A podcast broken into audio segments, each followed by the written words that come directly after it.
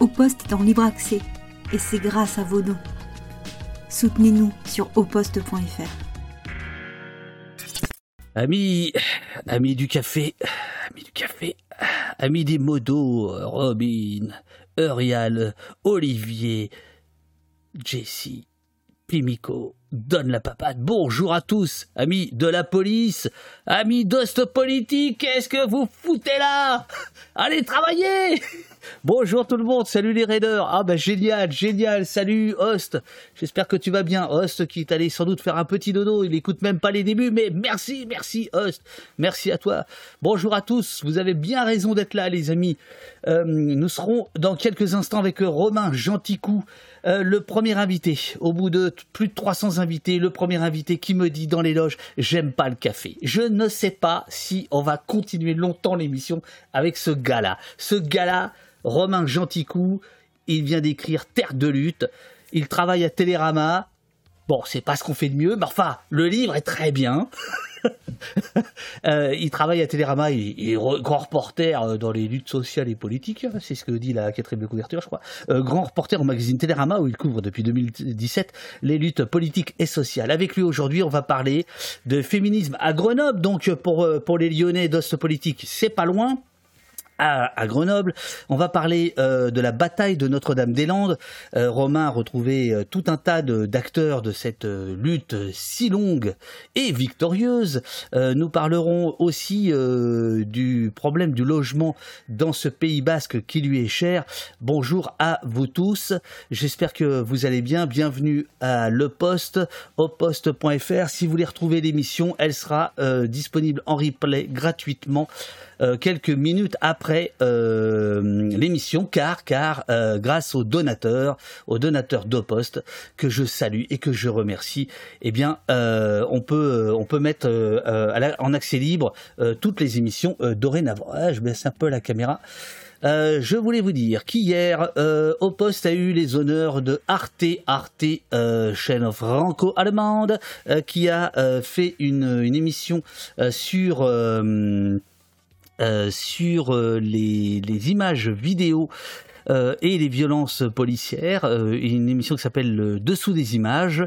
c'est à 19h30. Vous pouvez retrouver ça en replay sur sur sur le site d'Arte et, et donc vous verrez que j'ai fait un placement de produit. j'ai fait un placement pour lui. Il y a le néon au poste.fr, au poste.fr. Euh, pendant l'interview, voilà, ça dure euh, une dizaine de minutes. C'est pas mal foutu leur, euh, leur affaire. Merci beaucoup, Courgette. Bonjour, Rial. bonjour, Twisted. Bonjour, Gerlove. Bonjour, Zalo. Bonjour, Kaof. bonjour, Valeur Anarchiste l'homme, l'homme de euh, l'homme du néon, valeur anarchiste. Euh, Tikanis, bonjour. Le Bois Rouillé, bonjour. Harmonie Folie, bonjour. Cedux, bonjour. Euh, merci à vous tous d'être là. C'est super que vous soyez là. J'en profite puisque vous êtes nombreux pour vous dire que dimanche nous aurons une émission justement. sur la question de, du, vidéo activisme, ça ce sera le, le 4 juin. Donc oui, c'est ça, c'est dimanche, je crois. J'espère que je dis pas de conneries. Je vais aller voir le, euh, je vais aller voir le site peut-être. Oh non, vous êtes là pour Romain. Euh, bon, on, on, fera le point après. Donc après, après, après Romain. Euh, peut-être qu'on regardera ensemble la révolution de les dessous des images euh, d'Arte, avec euh, Amar Toilit et, David Machin.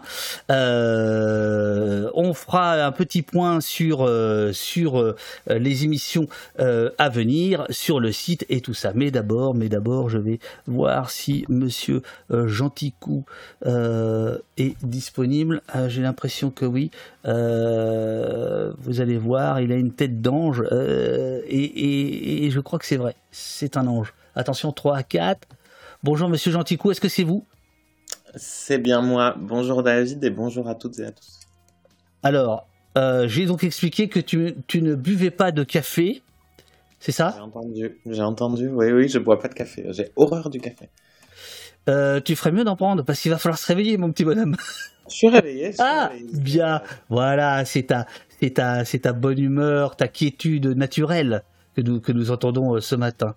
Comment, comment, vas-tu, mon cher euh, Romain? Ça va très bien, je te remercie. Euh, je, rentre de vacances, je suis en pleine forme. Ah ouais, tu fais un bouquin sur les luttes et tu rentres de vacances Exactement. ouais, ça faisait longtemps que j'en avais pas eu. Mais bon, toi, tu sais pas trop ce que c'est, donc. Pas trop, c'est vrai. c'est vrai, c'est vrai, c'est vrai. Alors, attends, j'essaie de retrouver la petite présentation que j'ai faite de, de, de toi euh, pour, que, pour mettre un petit peu le, la table. Il ne boit pas de café et on le cancelle pas. Bah, euh, on va voir, on va voir. Pas de café, je suis pas à l'aise avec ce monsieur, dit James. Bonjour euh, Romain, gentil Kaof. Bonjour. le thé est une option admise. Qu'est-ce que tu as? Tu, tu, tu bois quoi dans ta tasse? Très belle tasse que tu as. Ah, j'ai pris que de l'eau. Ouais, non, j'ai pris une, tasse euh, basque parce que je viens du Pays Basque et c'est un, un, des chapitres du livre. Absolument. Euh, non, moi, le matin, c'est jus de fruits, quoi, tu vois. Voilà. Donc là, euh, de l'eau et du jus de fruits. De l'eau et du jus de fruits. C'est un problème. Mais on va, on, va se, on va se démerder.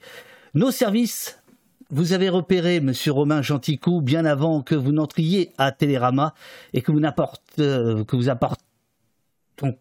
apportiez vous apportiez Ouais, euh, la France en rupture. À l'époque, Romain était co-signataire d'un ovni documentaire, Le mystère de Grémouville, que je n'ai jamais pu percer, mais que je vous, euh, que je vous invite euh, chaleureusement à aller voir. L'autre auteur, Charles-Henri Groux, a également sa fiche chez nous aujourd'hui à Le Monde, comme quoi le web documentaire mène à tout.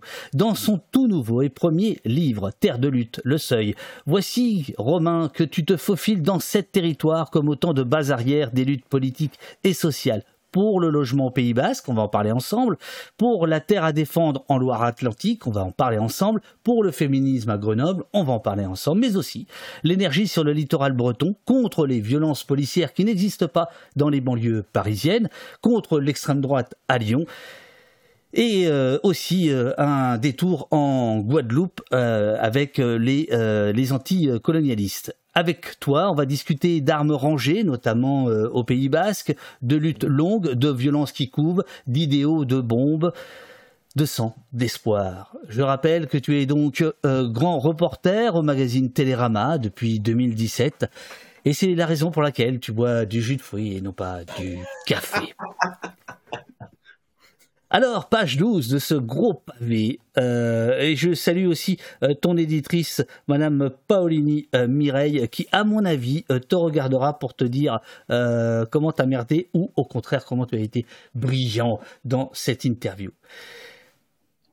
Où, lutte-t-on? Pourquoi? Comment? Avec quels moyens? Quelles alliances ou divisions? Et face à quelle répression C'est la page 12, c'est au milieu de la page 12, et ça sonne un peu comme euh, la, ligne directrice de ton, de ton livre. Raconte-nous comment euh, comment c'est venu cette affaire. Ben, le livre, il est né euh, d'un article que j'avais fait pour Télérama. il y a un moment donné, c'était début 2020, euh, on avait fait des numéros spéciaux consacrés à des villes en France. On en avait fait un sur Nantes. Et euh, pour ce numéro consacré à Nantes, moi j'avais fait un article sur un peu qui interrogeait un peu le mythe de Nantes la Rouge en allant euh, un peu rencontrer des gens qui s'étaient mobilisés dans les luttes politiques et sociales à Nantes depuis, on va dire, mai 68 où il y a eu les premières occupations d'usines en France, c'était à Nantes. Il y avait eu une, forte, un fort lien entre les ouvriers et les paysans à Nantes qui était assez, assez inédit en France, jusqu'à évidemment Notre-Dame-des-Landes, les importantes manifestations contre la loi travail, etc. Et donc, j'avais fait ce travail-là sur Nantes et mon éditrice Mireille Paolini, au Seuil, qui suivait mon travail depuis quelques années, euh, est venu me voir et, me dit euh, bah, est-ce que ça t'intéresserait pas de faire ça, mais pour plein de, plein de villes différentes. Quoi. Et euh, ça m'a ça m'a ça interpellé parce que effectivement c'est des, des thématiques euh, euh, pour lesquelles j'ai une affinité particulière et en fait je me suis dit ça vaut le coup de le faire si euh, j'arrive à trouver une ligne directrice pour, chaque territoire, parce que dans l'absolu, on peut trouver des écologistes dans toutes les villes de France, des féministes dans toutes les villes de France, ça, aurait été très répétitif. Donc l'idée, ça a été de d'identifier des territoires, donc il y a à la fois des villes et puis des, régions, euh, où il existait une, tradition de mobilisation dans l'histoire politique locale qu'on pouvait, euh, dont on pouvait tirer le fil jusqu'à aujourd'hui. Donc c'est pas euh, c'est pas uniquement dans le passé, c'est vraiment jusqu'à aujourd'hui des territoires où voilà il y a une thématique particulière qui mobilise les gens. soit à cause de l'histoire du, territoire, sa géographie, sa sociologie. Parfois, c'est un peu le, fruit du hasard et des initiatives individuelles aussi. Et donc, j'en ai identifié sept que, que tu as cités, avec à chaque fois une thématique différente, qui sont des enjeux, me semble-t-il, importants dans les questions politiques contemporaines. Combien de temps pour, euh, pour euh, arpenter euh, la France et choisir les sept, les sept bases arrières que j'ai citées tout à l'heure? C'est sur combien de, combien de mois, combien d'années? Juste pour choisir, oh, le choix, ça a été fait pendant. Le, choix, il s'est fait pendant le, toute la période de, des différents confinements, en fait. C'est à ce moment-là que, je, que j'ai commencé mes, mes recherches historiques sur tous ces territoires et sur ces luttes. Euh, et ensuite, la réalisation du livre, ça a été un an en fait. Euh, je le faisais en marge de mon travail à Télérama. Euh, et le livre, ouais, c'est, un an puisque j'ai démarré euh, en gros début 2022 et je l'ai rendu euh, début 2023. Euh, je vais demander au chat euh, s'il peut réagir euh, rapidement. par quoi on commence La ZAD à Nantes, l'histoire de, cette bataille qui est beaucoup plus ancienne qu'on ne, le croit, l'histoire méconnue, sauf des Basques dont tu es, hein, cet accent chantant il vient de, il vient de là, quoi. Il vient du blues. Euh, et euh, ou sinon les féministes euh, à Grenoble, sachant qu'on va qu'on va parler qu'on va parler des, des trois. Est-ce qu'on fait un sondage? Bon alors ok, attendez, je vais faire un sondage. Alors attends, bouge, bouge pas. Romain, je, je, je, te laisse je te laisse l'antenne. Tu sais ici c'est Radio Pirate. Je, je, te laisse choisir de quoi tu veux parler. Non pas des trois trucs, ou alors peut-être tu peux parler d'un autre dont on va pas parler. Il y a beaucoup de basques dans, le, dans les Alors, attends, attends, attends, on va faire un sondage. Ici, on n'est pas à Télérama. Ici, c'est la démocratie directe. Hein. Il n'y a pas de chef et des conneries comme ça. Alors, euh, par contre, comment ben, y en a, Je crois qu'il y en a trois, du coup, dont on va pas parler. Euh, qui sont euh, l'histoire des démobilisations contre les violences policières dans les quartiers populaires de banlieue parisienne. Oui. les luttes contre l'extrême droite à Lyon, qui est un sujet que dans, au poste euh, euh, traite régulièrement. Euh, et puis les luttes anticolonialistes en, en Guadeloupe, qui est un chapitre moi qui me tient pas mal à cœur parce que c'est sans doute celui sur lequel j'avais le moins de connaissances au départ. Et finalement, je trouve que c'est le plus gros déjà dans le livre. Absolument. Je trouve que c'est le plus riche parce qu'en fait, il permet d'embrasser une diversité de thématiques par ce, ce, ce biais de la question coloniale euh, très très vaste, quoi. À la fois évidemment la question euh, politique de, de, de l'indépendance, mais aussi la question économique, euh, la question agricole, les questions d'alimentation, de santé avec le chlordécone, la question culturelle, de la langue, etc. Donc je trouve que le chapitre sur la Guadeloupe, il est vraiment euh, très divers, alors que par exemple celui à Lyon, il, grosso modo, il parle que des fachos en continu, quoi. Voilà. Alors le sondage est lancé. Pays Basque, Notre-Dame-des-Landes, au féminisme à Grenoble. Effectivement, euh, à part peut-être Notre-Dame-des-Landes, euh, j'ai choisi euh, des thèmes qu'on aborde moins souvent au poste, quand, bien même, quand, enfin quand même, on, enfin voilà, le féminisme, on a eu, eu pas mal d'émissions là-dessus, mais voilà, plutôt que l'antifa, les antifas à, Lyon, d'autant qu'on en a invité, les violences policières n'en parlent pas. donc voilà, alors le sondage est lancé. Pour l'instant, le Pays Basque et le féminisme sont au coude à coude, tandis que Notre-Dame-des-Landes est dans les Landes. Euh, voilà, donc je, je, laisse. Alors toi, tu vois peut-être pas le, le, sondage, Romain? Non, je le vois pas. Il, est, il, il, est dans le chat. Alors il n'est pas, euh, ouais, il est, tu l'as pas en retour, mais là, oh là là là là, on dirait que le féminisme à Grenoble se détache euh, tandis que le Pays Basque essaie de s'accrocher, mais euh, Notre-Dame-des-Landes euh, est vraiment dans les choux. Il reste une petite minute. Est-ce que tu as eu des retours des uns et des autres dont, tu parles? Oui, alors ce qui est drôle, c'est que quand je leur ai envoyé le, livre, en fait, ils avaient un peu oublié que, leur, territoire n'était pas le seul du livre et que c'était un seul chapitre. Et du coup, ils chaque chapitre pourrait faire un livre entier en fait. C'est vaste et du coup ils, ils étaient un peu euh, étonnés. Ils étaient là, ah oui d'accord. Donc il y a vraiment beaucoup de choses quoi dans le bouquin et effectivement il est assez riche. Euh, euh J'ai pas eu de euh, disons de, commentaires. Euh, étonnant. Ils, dans, ce qu'on m'a dit, j'ai à peu près bien rapporté a priori l'historique de, de, ce qui s'est passé. on va rentrer dans le détail, mais tout le monde est évidemment pas pas d'accord entre eux hein, dans chaque chapitre. Ah bah oui. Ah bah, alors, par exemple, alors, euh, alors, le féminisme à Grenoble a recueilli 46% des voix, le Pays Basque 39% et Notre-Dame-des-Landes 14%. Nous allons donc aborder ces questions dans cet ordre-là. J'ai tourné la page car j'ai euh, ici mes notes sur le féminisme à Grenoble. Alors, pourquoi Grenoble? Hmm. Euh, on, le, comprend euh, assez, assez vite, mais je te laisse évidemment euh, raconter pourquoi tu choisis cette lutte, le féminisme, de, la, de, l'ancrer à Grenoble plus qu'ailleurs. Quelle est la particularité Quelles sont les particularités des luttes féministes à Grenoble? Ils ne décideront plus pour nous. Oui, c'est peut-être euh, l'un des chapitres où le, choix du territoire est le moins, euh, paraît le moins euh, évident. Effectivement, avec par exemple Notre-Dame-des-Landes, le, choix des luttes de la terre en Loire-Atlantique est plus aisé, les, les banlieues, etc. pourquoi Grenoble? Parce que je voulais vraiment qu'il y ait quelque chose sur les, sur les luttes féministes. Et effectivement, il est, il est difficile de dire, ah ben en France, la capitale du féminisme, c'est telle ville. bon, voilà. mais ce que j'ai voulu trouver, c'est une, euh, une ville où il y avait une singularité dans l'histoire féministe.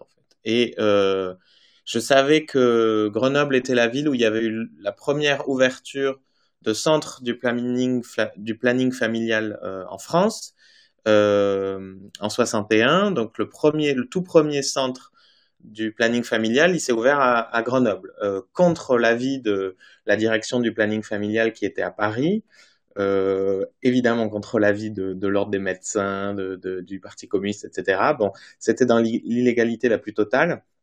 Et donc je savais que qu'il y avait cette histoire-là du planning familial qui était très forte à, Grenoble, mais en fait, euh, cette, euh, un peu ce caractère de, désobéissance, on le retrouve dans toute l'histoire des, des, luttes féministes à Grenoble. C'est-à-dire à partir du moment où où Grenoble va désobéir sur le, sur le planning familial, Grenoble va continuer à désobéir sur, sur, sur pas mal de choses euh, euh, liées aux droits des femmes. En fait.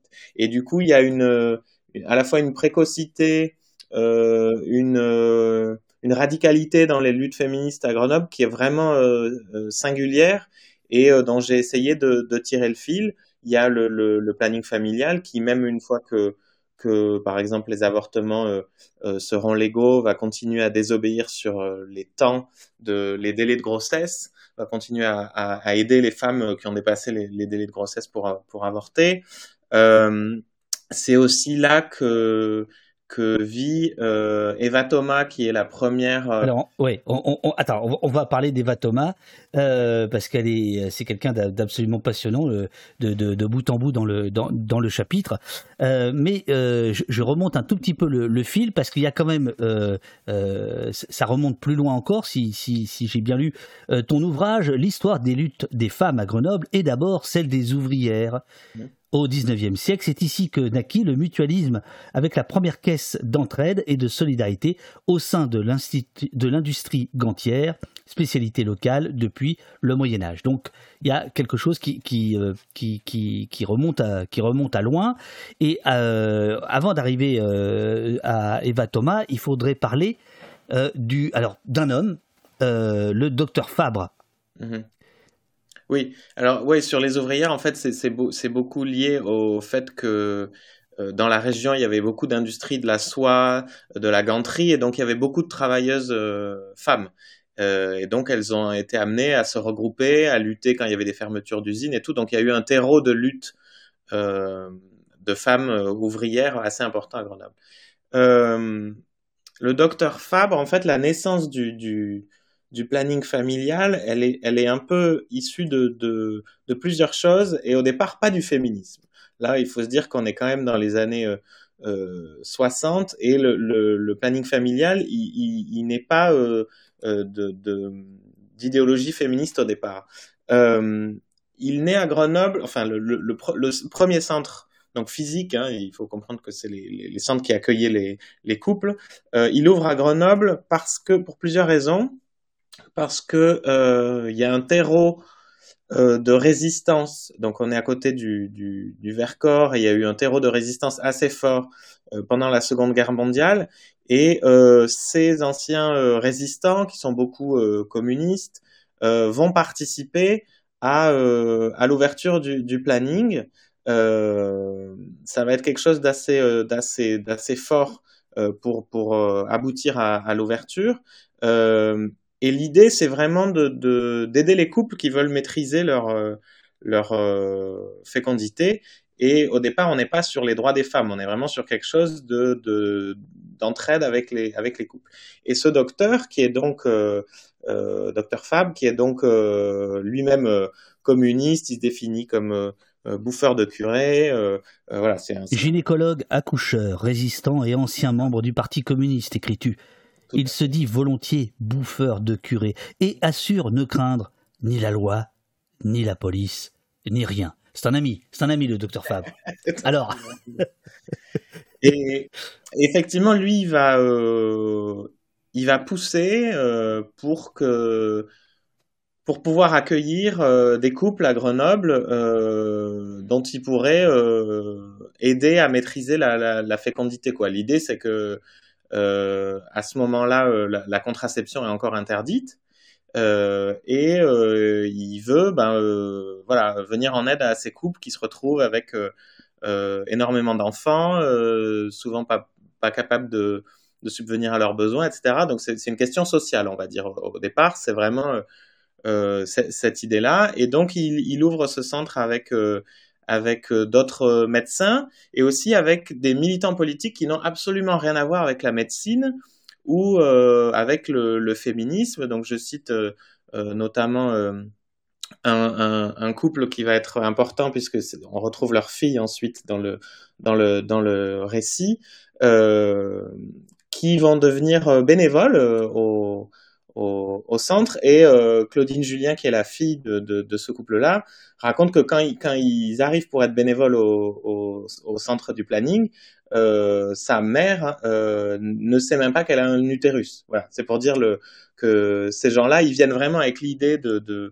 de, c'est quelque chose de politique et pas du tout quelque chose de, médical. Ils y connaissent absolument rien à la sexualité. On est dans les années 60 et euh, du coup, c'est vraiment plutôt quelque chose de voilà d'un idéal politique, de faire bouger les choses. Et, et alors tu, tu, tu, tu, fais bien de parler de, de, de, ces femmes parce que RPG Square euh, dans le chat qui visiblement euh, vient de vient de vient de là-bas euh, parce que il ou elle réagit pas mal dans le dans le chat. RPG c'est un prénom, ce serait plus simple que je puisse te te, te, te, citer. il n'y a pas que Fabre, il y a aussi des femmes qui ont fondé le mouvement de la maternité heureuse.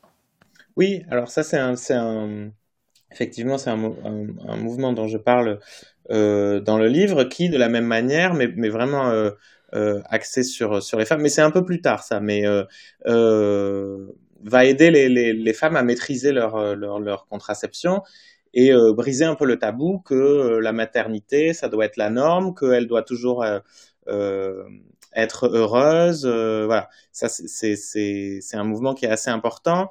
Euh, dont va émerger un, une autre médecin qui va arriver un peu plus tard, qui est Annie Ferré-Martin, qui arrive euh, un peu plus tard dans le livre et qui arrive à Grenoble euh, plutôt au moment de l'affaire de Bobigny, etc., et qui va avoir un rôle assez important. Puisqu'elle va pratiquer, elle va au, moment de mai 68, elle va organiser des, groupes avec les étudiants en médecine pour pratiquer des avortements illégaux. Et elle va vraiment être motrice dans dans euh, cette continuité de désobéissance qui va se poursuivre avec le planning, puisque le planning va euh, euh, en gros diriger les femmes qui souhaitent avorter vers ce groupe-là, qui est qui est dirigé par par le docteur Ferré-Martin, et les étudiants en gros vont vont vont se former aux méthodes d'avortement et vont accueillir les femmes dans des, dans des appartements qui sont loués dans Grenoble pour les faire avorter alors que c'est encore illégal. Alors, tu as parlé de l'affaire de, de, Bobigny. À un moment donné, euh, Gisèle Halimi, donc la, grande avocate euh, qui avait euh, défendu les, les, accusés de, de, de Bobigny, va se rendre à, Grenoble, je crois, avec Simone de Beauvoir, me semble-t-il, si, si, si, je t'ai bien lu. donc, ce qui montre quand même qu'il y a, voilà, qui, qui a euh, un mouvement euh, euh, ancré depuis, depuis longtemps sur place. Qu'est-ce qu'elles vont faire et qu'est-ce qui se passe en fait? Parce que le, planning familial, tu l'as dit rapidement, ouvre à, Grenoble. Alors en réalité, c'est pas le premier de France, mais c'est à peu près le, deuxième, je crois. mais il se dit là-bas que c'est le premier. Centre. Le, premier centre. C'est bien le premier centre alors? Ah oui, oui, c'est le premier centre de, France, ça c'est sûr. le, planning de, disons que le planning est au départ une association à Paris mais il n'y a pas de centre euh, physique pour accueillir les gens en fait. Et quand il ouvre à Grenoble, la direction du, planning à Paris euh, s'y oppose parce que c'est illégal. Donc euh, ils, ont peur que, elles ont peur que que ça réprime le mouvement, etc. Et finalement, au contraire, ça va un peu ouvrir la voie. Et celui de Paris va arriver un, petit peu après, celui de Lyon aussi. Mais à Grenoble, c'est le premier de France, ouais, complètement. Euh, alors donc euh, RPG Square, c'est euh, Kevin qui est militant au planning, mais pas celui de Grenoble. Mais merci beaucoup à toi Romain d'en parler, c'est vraiment super. Voilà. donc alors pourquoi elles descendent là les, Simone et Gisèle? En fait, il y a une il autre affaire qui éclot à, Grenoble, c'est que il y a une une, euh, une jeune femme qui euh, euh, était enceinte d'un homme marié qui va se faire avorter, en l'occurrence par une étudiante de, de, la faculté de médecine de, Grenoble. Et les parents de cette jeune femme vont en rendre compte à, la, police. Et donc, Annie Ferré-Martin va se porter garante, va en fait prendre la responsabilité de, de cet avortement euh, illégal. Et ce que veulent faire à ce moment-là euh, Gisèle Halimi et Simone de Beauvoir, c'est de, de, de, rendre cette affaire politique. quoi. C'est que c'est qu'il y ait un procès, c'est que voilà, à, Grenoble, on, on, puisse politiser cette affaire pour faire avancer la, cause des femmes et légaliser l'avortement. Et finalement, on est un peu, c'est un peu la dernière affaire euh, d'avortement avant la légalisation, puisque finalement, il n'y aura pas de, procès. Euh, elle va être euh, relâchée euh, assez vite, euh, non sans une mobilisation assez importante dans la ville, c'est-à-dire qu'immédiatement, quand on apprend que qu'elle est arrêtée, euh, Annie et Martin. Il y a une mobilisation, il y a des, il y a des manifestations. tous les jeunes du, du, du groupe euh, d'étudiants euh, vont aller fermer les appartements où ils, pratiquaient les avortements, hein, euh, cacher tous les tous leurs ustensiles, etc. Et finalement, elle va être relâchée et on est un peu au bout. C'est un peu la dernière affaire avant la, légalisation de, l'avortement, donc il n'y aura pas de procès. Euh, effectivement, en lisant ton livre, en fait, on, voyage dans les, époques et il y a euh, euh, euh, ou Sohaye, je ne sais pas, 89, qui nous dit ce qui est vraiment intéressant dans le bouquin, c'est la question de la transmission, comment se construit génération après génération une politisation qui est la seule à même de construire une lutte qui gagne.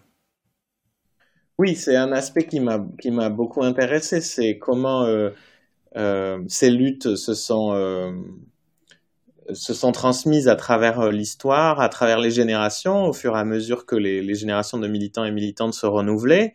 Euh, ça se fait pas toujours naturellement, ça se fait pas toujours de, de manière évidente. Il y, a, y a, évidemment des, des contradictions, des divisions entre, entre des générations de, militants et militantes, euh, mais il y a quand même une forme de continuité quoi. À chaque fois, c'est ça que j'ai cherché dans, dans, dans, dans, ces territoires.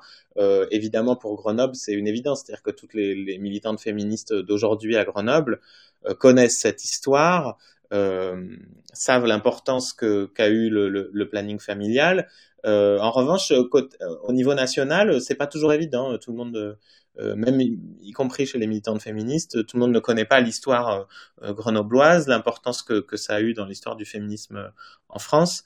et c'est aussi pour ça que, je, souhaitais la raconter. Mais oui, cette, question de, transmission, elle est, centrale finalement dans le récit que je fais euh, dans chaque chapitre, puisque je suis allé du coup à la rencontre de, de, militants et militantes qui se sont mobilisés grosso modo depuis les années 60 jusqu'à aujourd'hui pour chaque chapitre. Et, euh, et donc, on, on, on, voit euh, comment ça évolue au fur et à mesure des générations. Et à Grenoble, par exemple, j'ai rencontré euh, Claudine Julien, qui est donc une, une, la fille d'un des couples qui a participé à la création du, du planning, qui est donc enfant quand le, le planning familial euh, ouvre à Grenoble. Euh, elle raconte que qu'elle se souvient qu'elle était petite de, de, des affiches sur la reproduction, etc., des organes sexuels. Euh, du coup, elle a fait un peu des cours à ses copines euh, après, avec ce qu'elle a, ce qu'elle a appris au planning. Euh, elle se souvient de remplir les, les, les, les tubes de gel spermicide euh, euh, qui était un des premiers contraceptifs qui donnait euh, à Grenoble. Et, c'était un peu comme les glaces à l'italienne, où elle, versait avec son petit frère le gel dans les tubes et elle dit, voilà, c'est un peu comme les glaces à l'italienne. Elle faisait ça quand elle était petite avec son, avec son frère. Et cette, cette dame, euh, finalement euh, va baigner là-dedans euh, grâce à ses, parents et elle va devenir elle-même alors que ses parents l'étaient pas du tout ils n'étaient pas du tout médecins ils étaient militants politiques elle, elle va devenir étudiante en médecine, elle va donc faire partie du groupe d'étudiants créé par le docteur Annie Ferré-Martin qui va pratiquer des, avortements illégaux. Donc, elle va se former aux avortements, elle va militer pour la légalisation de l'avortement et tout ça, c'est évidemment lié à l'engagement de ses parents. Donc là, la transmission est évidente entre ses parents et elle. Elle, elle devient médecin. Euh, elle va s'occuper des femmes durant toute, toute sa carrière. Euh, mais il y en a d'autres où il y a des, des, des, transmissions qui sont plus difficiles.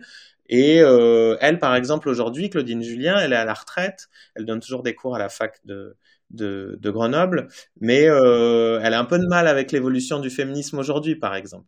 Et ça, c'est quelque chose qu'on retrouve quand même dans pas mal de, de chapitres, mais beaucoup. Alors, oui, oui, on, on, on, on, va venir à ça parce que c'est effectivement un, un des, un des aspects du chapitre qui, euh, qui est assez euh, intéressant, qui est assez éclairant, c'est, c'est de voir que à la fois il peut y avoir une transmission et puis parfois il y a des, des, euh, luttes internes, des, des, contradictions. Euh, mais d'abord, d'abord, parlons de, de, cette dame que tu as retrouvée, euh, Eva Thomas. Alors en fait, Eva Thomas, c'est pas son nom, mais ça n'a aucune espèce d'importance. Elle, elle prend un nom d'emprunt alors qu'elle fait un geste incroyable. si si j'ai bien compris, c'est que elle va aller au dossier de l'écran, témoigner face caméra, ce sera la première à le faire, de l'inceste dont elle a été victime. Oui, c'est la, la, première victime d'inceste à, à, témoigner à visage découvert euh, en France. Euh, Attends, tu viens de me faire du télérama là? Tu viens de réécrire ma phrase? C'est quoi ça? Pourquoi télérama? Ça suffit le télérama bashing. hey, vous dites du mal tout le temps des autres, alors il faut bien. tout, tout, ce qu'a fait, tout, ce, tout le rigole. Télérama de toi, David, à travers les années, quand même. C'est vrai. Euh, ouais, en fait, c'est une. Donc, elle, elle, grandit en Normandie. Eva Thomas, elle n'est pas de Grenoble. Et euh, quand elle a euh, 10-11 ans, euh, une nuit, elle est, elle est violée par son père. Son père euh, la viole, viole également sa sœur. Et elle en parle assez rapidement, en fait. Elle en parle notamment au curé de, de son village en, Normandie, qui lui dit qu'évidemment, il faut faut pas en parler, que c'est normal, que c'est l'amour euh, paternel, etc. Bon. Et euh, elle, évidemment, elle, elle, elle est, euh, elle est traumatisée. Ça la torture pendant, pendant des années. Elle essaye quand même de, de, de faire sa vie. Elle devient institutrice elle voyage, mais euh, c'est une, blessure immense euh, en elle. Et euh, elle va commencer à écrire sur le sujet.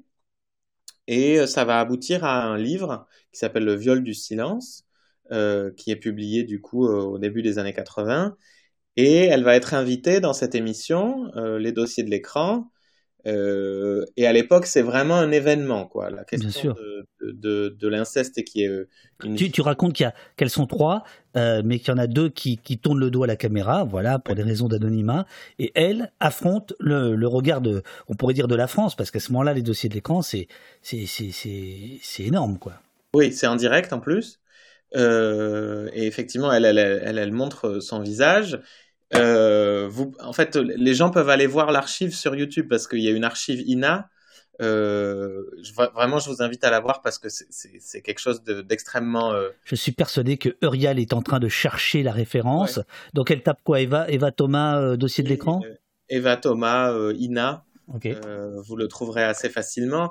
C'est vraiment une séquence télévisuelle à la fois extrêmement choquante et, et, bouleversante parce que donc sont invités sur le plateau avec elle euh, des médecins, donc il y a des psychologues, il y a euh, le, le, président de l'association euh, de sexologie française, etc. Et donc elle, elle raconte ce qu'elle a vécu, ce dont elle a été victime.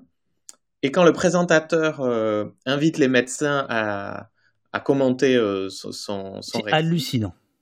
La réponse des médecins, c'est euh, oui, mais euh, euh, ça existe des histoires d'amour entre un père et une fille. Il y a des récits euh, qui sont même romantiques. On peut faire ça au coin du feu avec de la musique. moi, je connais des femmes qui n'ont pas du tout été traumatisées, etc. Enfin, vraiment, il y a non seulement une remise en cause de tout ce qu'elle dit, mais une légitimation du, du, de, de l'inceste. Et donc, on est. Et il y a notamment un, euh, un dénommé, je crois, Torchman, Gilbert, oui. je crois, euh, qui, qui essaie d'expliquer à enfin voilà qu'elle qu n'a été victime que d'amour finalement euh, dont tu dont tu dis que il aura quelques années plus tard interdiction de euh, d'exercer son, son son métier euh, de il, oui, est... il, sera accusé de violence sexuelle envers des, des, patientes. Voilà. Il est mort depuis. Donc oui, oui c'est une séquence ahurissante euh, mais qu'il qui faut, il, voilà, il faut remettre dans le contexte, c'est-à-dire que au-delà de, de, de, des médecins, euh, l'émission le, invite les gens à, à téléphoner au standard. Euh, ça, ça, se faisait pas mal euh, à l'époque, et donc il y a des gens qui, voyant euh, l'émission, appellent. Romain, tu, tu, tu, peux éviter d'expliquer que Au Poste c'est une version numérique des dossiers de l'écran où les gens, au lieu d'appeler chat, parce que tu vois, on, on, pensait avoir vraiment inventé un truc, tu vois. on est en direct, enfin, tu vois ce que je veux dire? Chut. C'est ça, en fait, t'as tout pris au dossier. Ah, moi j'ai tout piqué. Moi je suis euh, Guy Darbois, au standard. Et, et Alors, Guy, une question Oui, j'ai une question pour Monsieur Genticou. Ah ouais, et, et, il donne la parole à des gens donc, qui appellent le standard. Et euh, en fait, c'est terrible parce que le, le, la caméra est sur le visage de Eva Thomas pendant que les gens euh, témoignent au standard. Et les témoignages qu'il y a, c'est euh, moi, je vis une, une histoire d'amour avec ma fille. De quoi vous vous mêlez Vous essayez de gâcher le bonheur des gens, etc. C'est vraiment que des réactions hostiles à, euh, à, la dénonciation de, l'inceste, en fait, vraiment, et, une légitimation, encore une fois, de, l'inceste. Et euh, c'est terrible, cette séquence, vraiment, j'invite tout le monde à aller la voir parce qu'elle est, euh, elle est ahurissante, et en même temps, il faut, voilà, il faut se rendre compte que l'inceste reste encore aujourd'hui un tabou, reste aussi défendu par certains pans de, de la société et que c'est pas non plus si loin de nous que ça quoi. Hein. Il faut pas le regarder en disant oh là là, dis donc, on a vraiment beaucoup avancé. On a avancé, mais euh, on a pu le voir avec les affaires de ces dernières années, euh, le livre de Camille Kouchner par exemple, que c'était encore euh, quelque chose de, de, complètement tabou et de justifié par certains. Oui, mais ce que, ce que, ce que l'on peut dire, c'est que la peur a, a, changé de camp et, euh, et, justement par le, par le combat de toutes ces femmes. Euh, et, et aujourd'hui, euh, euh j'ai du mal à imaginer que des, des, euh, des, des, pères violeurs pourraient appeler pour se vanter de, leur, de leurs actes. Il y a quand même, en tout cas dans ce chapitre, on voit quand même une évolution de la société compliquée, longue, difficile, mais c'était moins bien avant en fait. Bien sûr, non, mais ça c'est évident. Et elle, Eva Thomas, elle est donc dans le chapitre Grenoble, puisqu'elle elle, elle, elle, arrive à Grenoble et elle crée une association qui s'appelle SOS Inceste, voilà. euh, qui va travailler pendant des années pour euh, euh, faire reconnaître ce, ce crime et et surtout engager des, des, des, réponses politiques en fait. Et ça, alors pour le coup, ça va mettre des, des, des décennies. ça a un peu bougé là ces dernières années. Elle, elle fait partie d'une commission qui travaille sur ces questions pour le pour le gouvernement, euh, mais euh, pendant des années, elle va se battre dans le vide, elle va euh, solliciter des députés, etc., sans que, sans que ça bouge. Et c'est quand même très récent les, les, les avancées politiques qu'il y a eu sur le, sur le sujet. J'avance je, dans le temps. Je, je remercie euh, Jessie qui remonte des questions que je vais euh, que je vais poser dans, dans, quelques instants euh, et d'autres que je pose euh, en, en, direct. Euh, donc Eva Thomas que, que, que, tu que tu as retrouvé. et puis là, si on avance dans le dans le temps, il va y avoir la question des bars euh, et, des, femmes qui se font euh, qui sont droguées pour être pour être violées pour être euh, abusées. Et l'opération balance ton bar à Grenoble a un écho assez assez fort. Oui la militante que j'ai rencontrée qui s'est mobilisée là-dessus s'appelle Colline. Et elle en fait elle travaillait dans le monde de la nuit quand elle était euh, étudiante. Elle travaillait dans une boîte de nuit. Euh, et elle avait été témoin de, voilà, de, nombreuses clientes qui se plaignaient soit d'avoir été agressées par des hommes dans, les, dans ces établissements, soit d'avoir été droguées. et du coup, elle va se saisir de, de, de cette question-là, de ce sujet-là, en voyant un compte Instagram donc, qui s'appelle Balance ton bar, qui naît en Belgique, à Bruxelles, et elle va euh, donc ce compte en gros publie des témoignages de, victimes anonymes euh, qui disent et qui, dénoncent le, les bars, les établissements en question. Donc euh, par exemple, ben, dans tel bar, j'ai été drogué par un homme et la direction n'a pas voulu me croire et il s'est rien passé ou des choses comme ça. C'est vraiment de la dénonciation de la non prise en compte des, des, des, violences sexistes et sexuelles dans les établissements de la nuit. Et donc elle, va faire la même chose à Grenoble. Et effectivement, ça va avoir un écho particulier. Il y en aura dans beaucoup de villes en France, mais à Grenoble, ça va prendre plus qu'ailleurs, effectivement. Euh, il va y avoir beaucoup de témoignages euh, sur des bars, sur des boîtes de nuit, au point que euh, la mairie euh, euh, va s'en saisir à un moment donné. C'est-à-dire que euh, Éric Piolle, qui est donc le maire euh, de, Grenoble, euh, va vouloir organiser des assises de la nuit euh, pour ne pas parler uniquement des violences sexuelles, mais ce sera un, pan de, ces assises. Finalement, ça va tomber à l'eau. Et les militantes vont devoir reprendre un peu de zéro. Euh, Éric Piolle a écrit au gouvernement pour qu'il y ait des mesures qui soient prises sur ces questions-là, pour qu'il y ait des formations au sein des établissements de fête, euh, pour qu'il y ait une distribution, par exemple, de, vous savez, les, les, les capsules qu'on met sur le haut du verre pour pas qu'on puisse mettre quoi que ce soit dans, dans le verre. Enfin, voilà, des, des, des, mesures euh, de, de prévention euh, importantes. Et euh, ça n'a quasiment pas bougé au niveau national sur ces aspects-là. Euh, les, Arrive, arrive euh, une question euh, plus, euh, plus, plus récemment liée évidemment à la question du, du féminisme et qui va déchirer, si j'ai bien compris, les, les, militants et les militantes euh, locaux et locales euh, de, Grenoble sur la question du féminisme, c'est la, question des, des transsexuels, qui manifestement va, oui, c'est ça, déchirer les uns et les autres. pour le dire vite, il y a des féministes qui considèrent que la lutte trans fait partie de la lutte féministe et d'autres qui disent absolument pas. Dès lors qu'on est né avec un pénis, on ne peut pas participer à, à cette lutte-là. Euh, en quoi à Grenoble ça se, ça se, ça se, comment ça se manifeste? Alors, ce qu'il faut dire, c'est que dans, dans, les médias, on entend quand transgenre, même... pardon, transgenre. Transgenre, ouais, les, les, les personnes transgenres. Euh, la question de la transidentité de manière générale. Euh, on entend beaucoup effectivement que cette question divise les féministes, mais elle ne divise pas les féminismes en 50-50. C'est-à-dire que la question de la transidentité est quand même aujourd'hui admise comme étant une des, euh, des, revendications féministes de dire euh, les personnes LGBT, y compris les personnes trans, subissent des, dominations et les luttes féministes doivent s'emparer de, de, de, leurs revendications également. Donc, on va dire l'immense majorité des, féministes considèrent que les, femmes transgenres sont des femmes et qu'elles font partie des, luttes féministes. Néanmoins, il y a effectivement une minorité de collectifs féministes euh, qu'on appelle donc les, les, TERF, euh, c'est le, mot TERF qu'on entend régulièrement, ce sont ces féministes qui refusent d'inclure les, personnes transgenres dans, dans, leur lutte, et donc qui ne reconnaissent pas la transidentité en fait.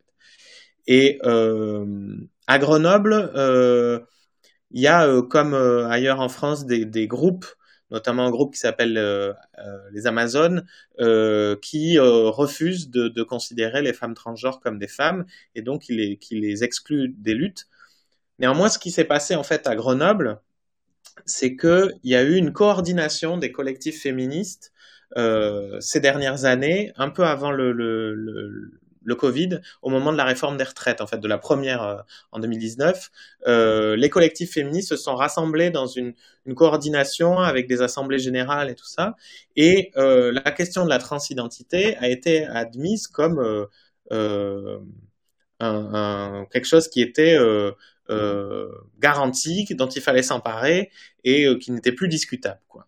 Et donc aujourd'hui, l'immense majorité des collectifs féministes à Grenoble luttent aussi pour les droits des personnes euh, transgenres. Il n'y a plus vraiment de, de, questions là-dessus. Il y a un autre aspect euh, intéressant à Grenoble, c'est sur la question de, de l'islam, des femmes musulmanes et notamment des femmes qui portent le, le foulard.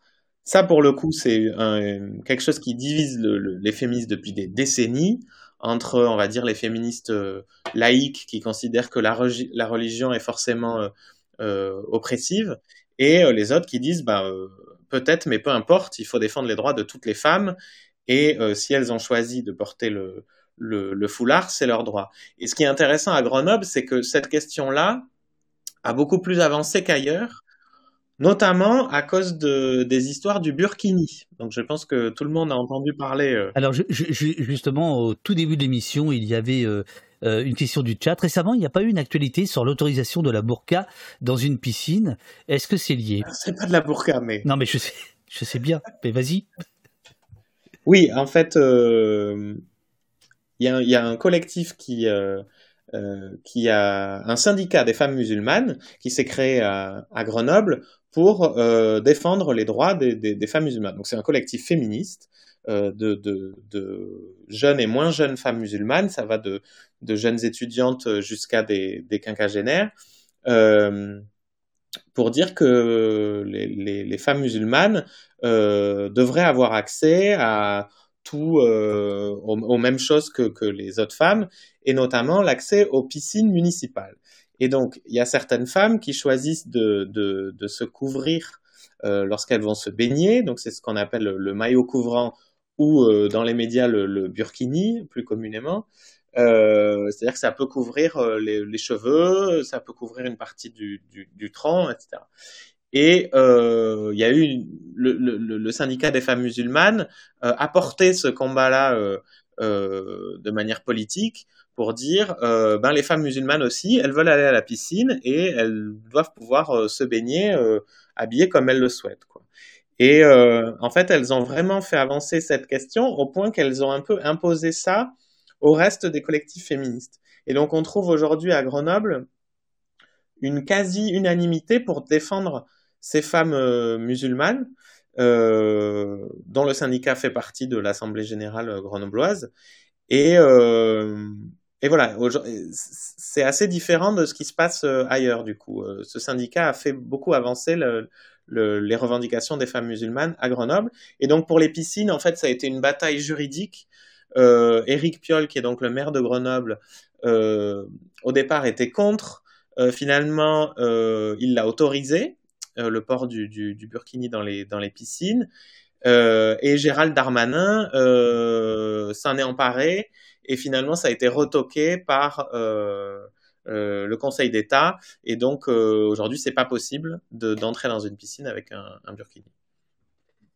Alors, sur la question transgenre, je, je, crois que Jessie en a relevé une de Ouin 1312.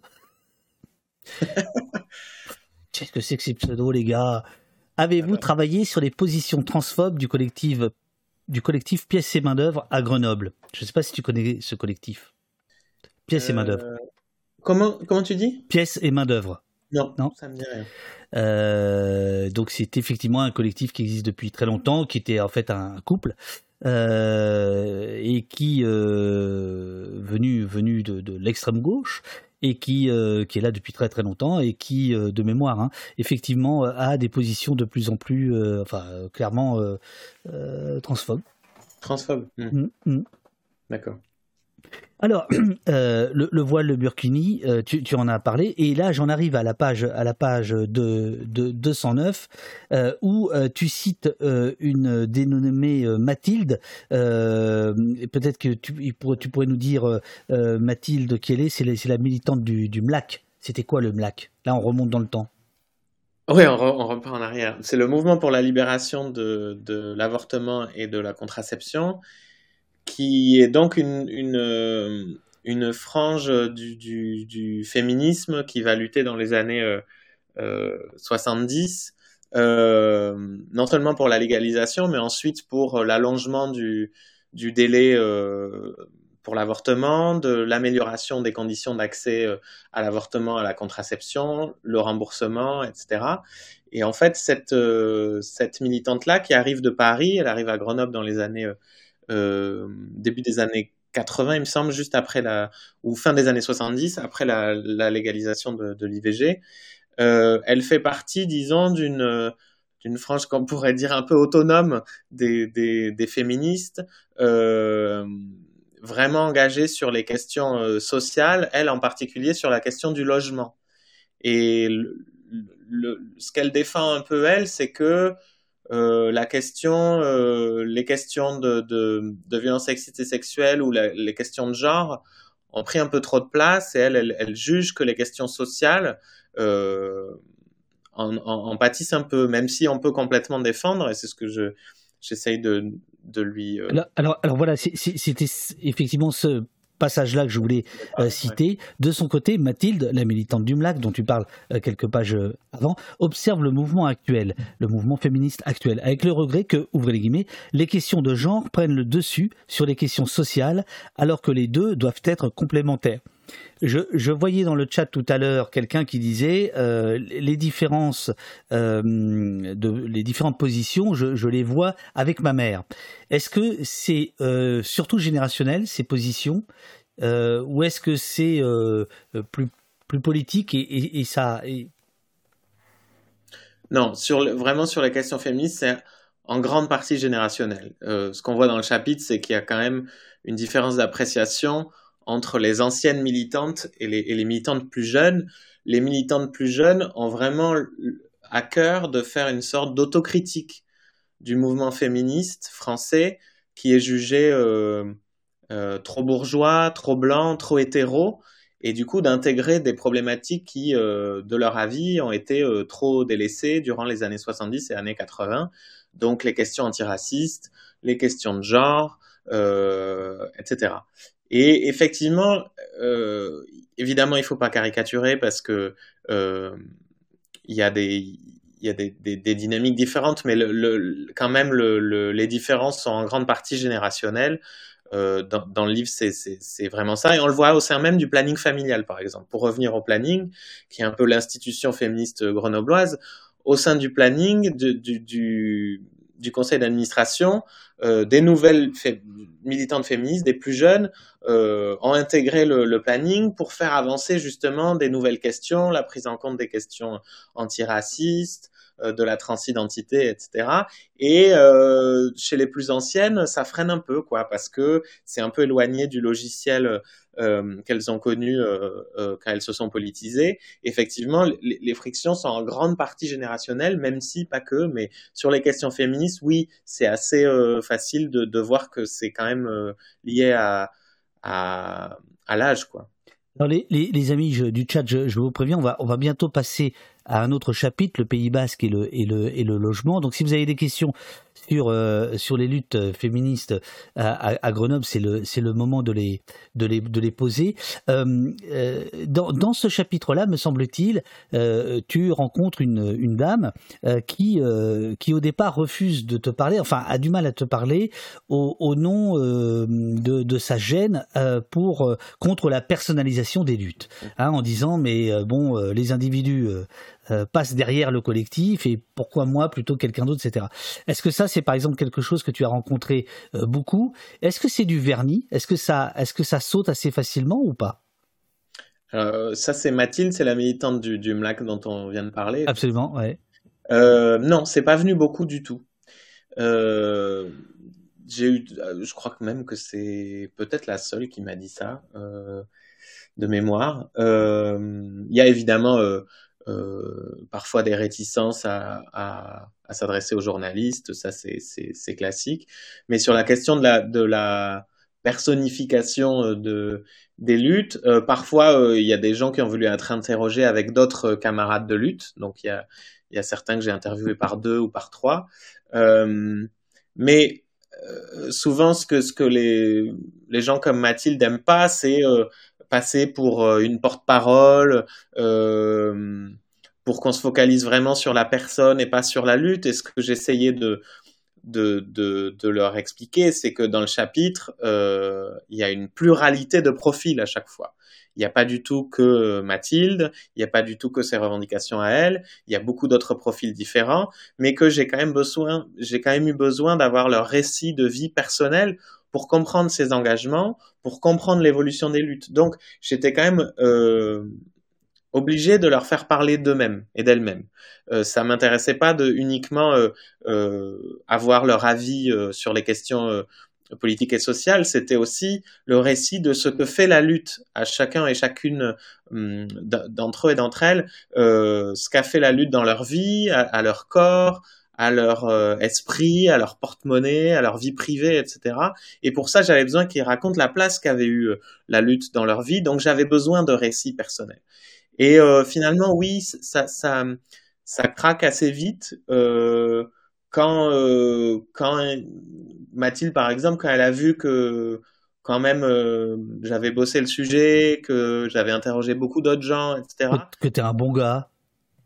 Oh, euh, ça bah si, bah si, ça compte. ouais, mais en l'occurrence, le fait que je sois un mec euh, faisait partie de ses réticences aussi. Euh, C'est-à-dire qu'elle me dit pourquoi vous faites ça? Alors je, je, lui expliquais que je faisais pas du tout un livre uniquement sur le féminisme à, à Grenoble et qu'il y avait beaucoup d'autres thématiques. Voilà. Euh, et donc oui, oui, ça faisait aussi partie de ses réticences que, que ce soit un journaliste homme qui se saisisse de ces questions-là, ce qui est, ce qui est assez euh, légitime comme questionnement. Mais non, ça, ça, ça, honnêtement, ça craque assez vite dans la discussion parce que c'est des interviews euh, qui sont très longues. Euh, ces gens-là, je les ai rencontrés, rencontrés souvent trois, quatre heures de discussion. Donc finalement, il y a un lien qui se crée, il y a de la confiance. Et, et oui, il, quand même, il et elle se livrent euh, assez facilement euh, au final. Euh, Cluster One nous dit en tant que grenoblois, je trouve qu'il y a un effet de loupe sur nos actualités locales depuis les événements de Villeneuve en 2010, le Burkini et l'exemple plus récent. Ça a pris une ampleur folle au niveau médiatique national par rapport au sujet du débat. Oui, bah, bien sûr. Bah, non, mais c'est-à-dire qu'il y a deux choses. À la fois, les militantes féministes musulmanes ont voulu que ce soit euh, une question politique et donc ont voulu le porter, en ont fait une affaire. Mais évidemment, les médias, et notamment les médias conservateurs, réactionnaires, s'en sont emparés et en ont fait un sujet de société comme si c'était euh, euh, la question cruciale aujourd'hui dans la République française. Ça, euh, on connaît ces mécanismes-là. Les gens qui suivent au poste euh, euh, ont l'habitude de savoir comment fonctionnent les, les médias réactionnaires. Donc, bien sûr, la question du Burkini, elle est utilisée pour cliver à fond, quoi, c'est sûr. Je vois que le chat se chamaille sur qui est féministe, qui ne l'est pas. est-ce que, est-ce que, est-ce que, qui est Jung, le, jeune Romain? Ah oui, il est très jeune, il est très très jeune, oui. Euh, Comment? Plus tant que ça, mais. Mais si, mais si. Alors passons, puisque, puisque l'on parle de toi, passons ce chapitre qui t'est cher, puisque ce sont tes, c'est ton cœur qui bat euh, un peu plus vite qu'ailleurs, c'est le Pays Basque. Le Pays Basque, euh, euh, où il y a une, une ce qu'on appelle dans les... D'ailleurs, quelqu'un le, le, dit dans ton, dans ton chapitre, ce que, ce que les échos pourraient appeler la tension immobilière. J'adore ce terme. Euh, il y a une tension euh, immobilière particulière. Euh, plus que ça, oui, plus, plus, que ça au Pays Basque. C'est donc le premier chapitre, logement au Pays Basque. Donc pour ceux qui arrivent, on est avec Romain Chanticou, grand reporter à Télérama, qui sort ces jours-ci Terre de lutte, un pavé, voyez, un pavé sur sept territoires en France, Guadeloupe, Bretagne, Pays Basque, Grenoble, Lyon, Paris. Euh, un coup, c'est le féminisme, un coup, c'est la lutte contre les violences policières, euh, pour l'énergie en Bretagne. Et euh, là, par exemple, c'est la question cruciale du, logement au, Pays Basque. Peux-tu nous expliquer la, situation actuelle qui s'abat sur le Pays Basque? La crise du, logement au Pays Basque, euh, elle n'est pas nouvelle, mais elle s'est euh, fortement accentuée ces dernières années, notamment depuis la pandémie. Euh, il y a plusieurs aspects différents. Il y a à la fois les, les, prix de l'immobilier qui sont devenus complètement prohibitifs pour la population locale, notamment pour les classes moyennes et les classes populaires, qui se retrouvent relégués à l'intérieur euh, du Pays Basque. Donc pour celles et ceux qui connaissent pas le, Pays Basque, c'est évidemment tout euh, le coin sud-ouest de la France, avec à la fois la côte basque sur euh, l'océan Atlantique et l'intérieur des terres, qui est vraiment plutôt un territoire rural. évidemment, le, littoral, c'est le plus cher. On retrouve des, des villes comme Biarritz où vraiment l'immobilier tutoie les prix parisiens à certains endroits, 10 000 euros le, Incroyable, le mec, il vient, de, il vient de parler exactement comme il a écrit son livre. Oh, regardez, c'est écrit là, le, le tarif du neuf à Biarritz, fin 2021, tutoie carrément les prix parisiens. Mais c'est extraordinaire, c'est bien l'auteur du livre. Très bien. J'ai fait du média training peut-être. Ah, c'est ça J'ai appris des phrases par cœur. Ah la vache. ah oui, tu testes. Non, as déjà fait des interviews là, c'est pas ta première. Non, non, c'est pas ma première. Donc tu nous refais des formules que tu as déjà eues. Euh... Non, c'est pas vrai. Non, parce qu'en plus, euh... non, en plus le chapitre sur le Pays Basque euh, souvent est pas celui qui intéresse le plus les médias, donc euh, celui-là, on, finalement, on en parle assez peu. Et donc, effectivement, il y a des villes sur le littoral comme Biarritz, comme, comme Saint-Jean-de-Luz, où les prix sont complètement démesurés. c'est lié à plusieurs choses, à la fois la spéculation immobilière, des gens qui achètent pour revendre, euh, le, le, le, nombre de, de, de, maisons de résidences secondaires qu'on retrouve au Pays Basque, c'est évidemment pas euh, euh un problème qui qu'on retrouve uniquement au Pays Basque. La Bretagne, par exemple, pour les maisons secondaires, c'est encore pire, dû à la proximité notamment avec Paris. Oui, bah, alors euh, excuse-moi, je, je, je, me permets de, de, de rebondir sur euh, euh justement euh, Pimico dans le chat, que je salue, qui s'occupe du site oposte.fr, oposte.fr. N'oubliez pas de donner, bordel de merde. la crise du logement n'est malheureusement pas limitée au Pays Basque, et c'est justement tout l'intérêt du, du, du, chapitre, c'est que tu, tu, tu, tu euh, tu te fais un coup de sonde euh, au Pays Basque, mais en réalité, ça parle évidemment à d'autres régions qui sont victimes exactement des mêmes, euh, des mêmes mots. on va parler de Airbnb, il y a déjà eu une question, etc., des, résidences secondaires et ainsi de suite. C'est en ça que ce chapitre-là est, particulièrement éclairant. Voilà. On parle du Pays Basque, mais en réalité, on parle, comme tout à l'heure, on parlait du féminisme à Grenoble, on parle du féminisme en France, en fait. Oui, bien sûr. Les thématiques qui sont abordées, elles sont c'était tout l'intérêt, c'est qu'elles elles, intéressent euh, euh, beaucoup d'autres populations. Euh, les enjeux qu'on retrouve là se retrouvent ailleurs. Les enjeux féministes, les enjeux des violences policières, de l'énergie, de l'alimentation, c'est des thématiques qui concernent tout le monde. mais sur les territoires que j'ai identifiés, il y a une mobilisation qui est très forte sur cette thématique. Et pourquoi, par exemple, pourquoi avoir choisi le Pays Basque pour parler de, de l'immobilier alors que j'aurais pu le faire en Bretagne ou autre, c'est pas uniquement lié au fait que je vienne du Pays Basque, c'est parce qu'il existe au Pays Basque, dans l'histoire de ce territoire, euh, une mobilisation très forte sur cette question-là. Oh, même, attends, euh, Romain, si je puis me permettre, page 17, j'ai appris quelque chose, enfin toutes les pages, mais euh, même dans les noms de famille, qu'on connaît tous. Ah, tu savais pas ça, ouais. Je savais pas.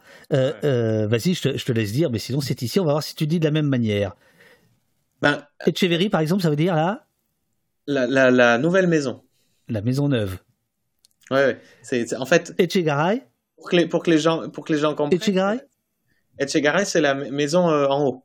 Très bien. Ouais, ouais. Non, mais euh, en plus, je, j'ai pas grandi en parlant basque, mais j'apprends le basque depuis. Euh, j'ai commencé les cours de basque euh, à Paris. C'est assez, euh, c'est assez paradoxal, mais il a fallu que je quitte le Pays Basque pour, pour finalement avoir envie d'apprendre le basque. Che Guevara, non, c'est autre chose. Pour, pour, que les gens comprennent ce qu'on vient de dire, parce que là, ils doivent rien comprendre, c'est que le mot etche, c'est la maison en basque. C'est ça. Donc, beaucoup de noms de famille, quand vous entendez des, noms de famille où il y a Etche dedans, en fait, le, les, noms étaient tirés de, la maison, en fait. C'est-à-dire que c'était la maison en haut, ben voilà, la famille s'appelait Etchegaray parce que leur maison était en haut. Euh, la maison qui venait d'être construite, hop, Etcheverry parce que c'est euh, la nouvelle maison. Et ça, c'est ça, c'est quand même euh, assez évocateur du fait de l'importance qu'a l'habitat le logement, la maison dans euh, la culture basque.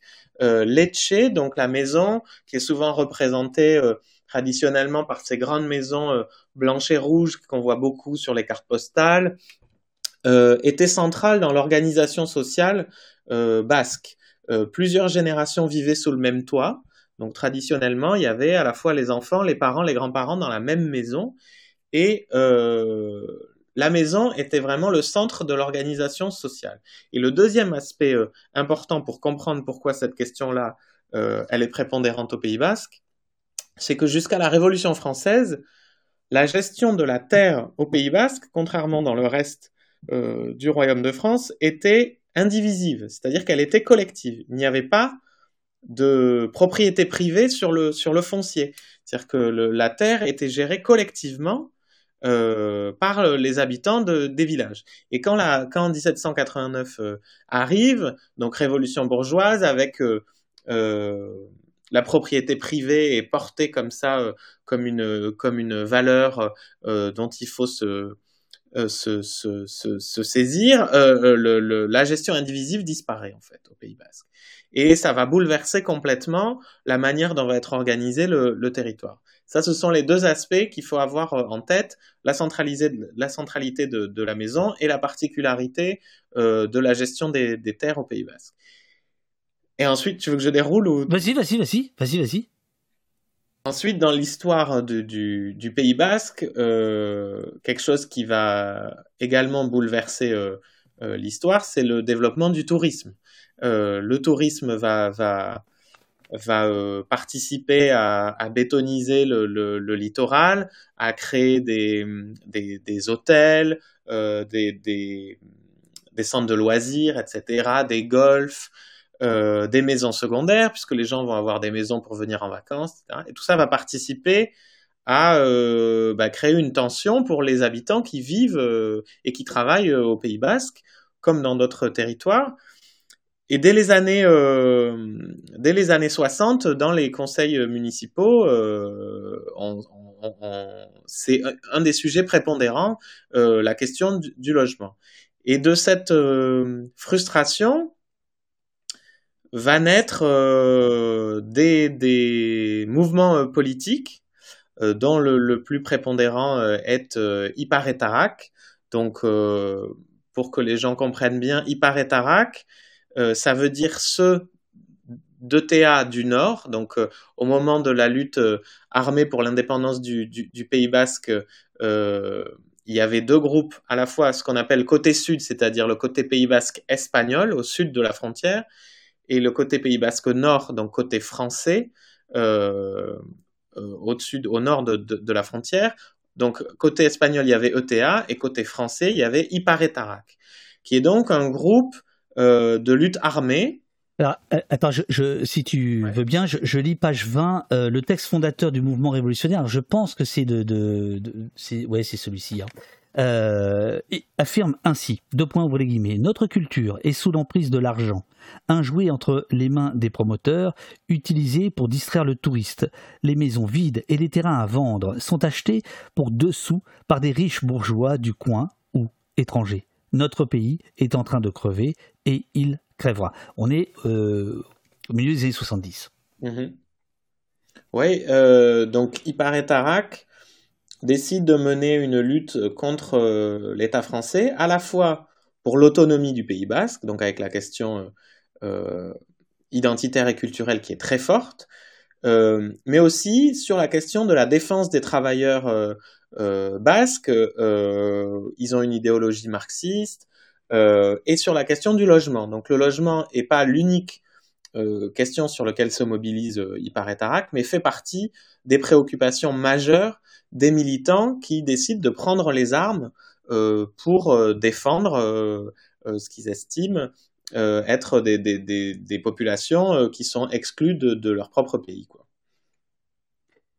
à ce moment-là, tu, nous fais rencontrer euh, quelqu'un qui s'appelle Gabi Muesca, euh, qui, revient à plusieurs moments dans ton, chapitre, euh, qui euh, a été condamné euh, à, une époque euh, pour, pour lutte armée, avec du, sang versé, qui va faire de la prison. Il se trouve que, voilà, c'est le privilège de l'âge, j'avais couvert pour Libération son, son procès, donc été très... Enfin, voilà, ça m'a fait quelque chose de, de voir que il était, il était là. Euh, Aujourd'hui, il est. sur tes articles pendant mes recherches. Oh merde.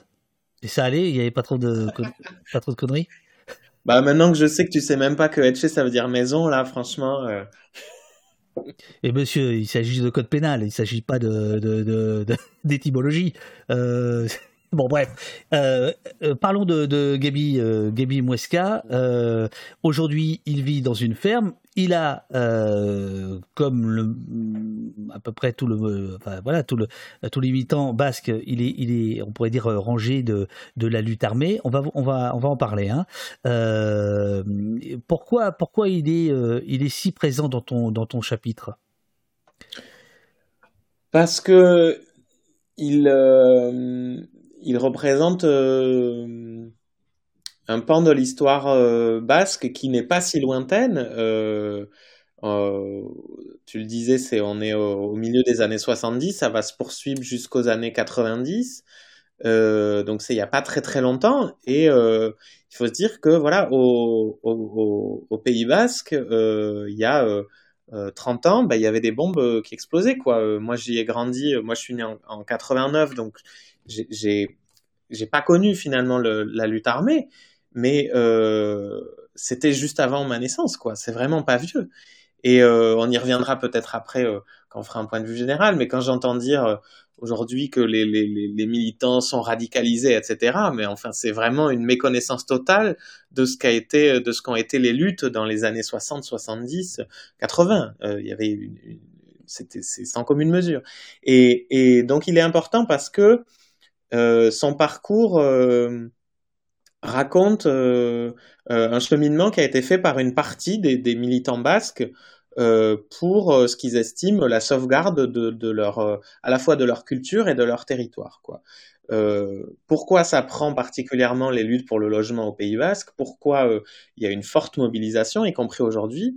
Parce qu'il y a aussi un sentiment culturel et identitaire très fort.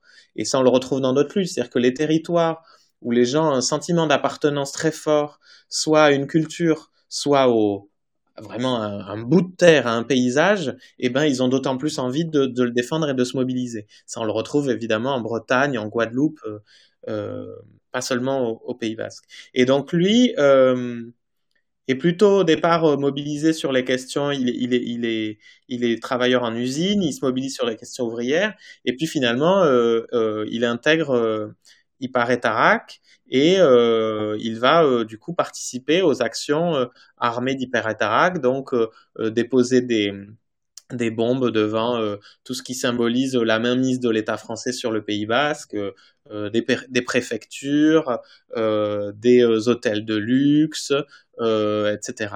Et puis, comme tu l'as dit, il va être arrêté, il va être condamné, il va multiplier les, les, les centres pénitentiaires, il va faire 16 ans de, de, de prison. Et euh, aujourd'hui, notamment parce qu'il est accusé d'avoir participé à une fusillade. Euh... Fusillade, tout à fait. Ouais, et il est accusé d'avoir participé à une fusillade. pour, pour, pour, que les gens comprennent la question. Contre, des gendarmes.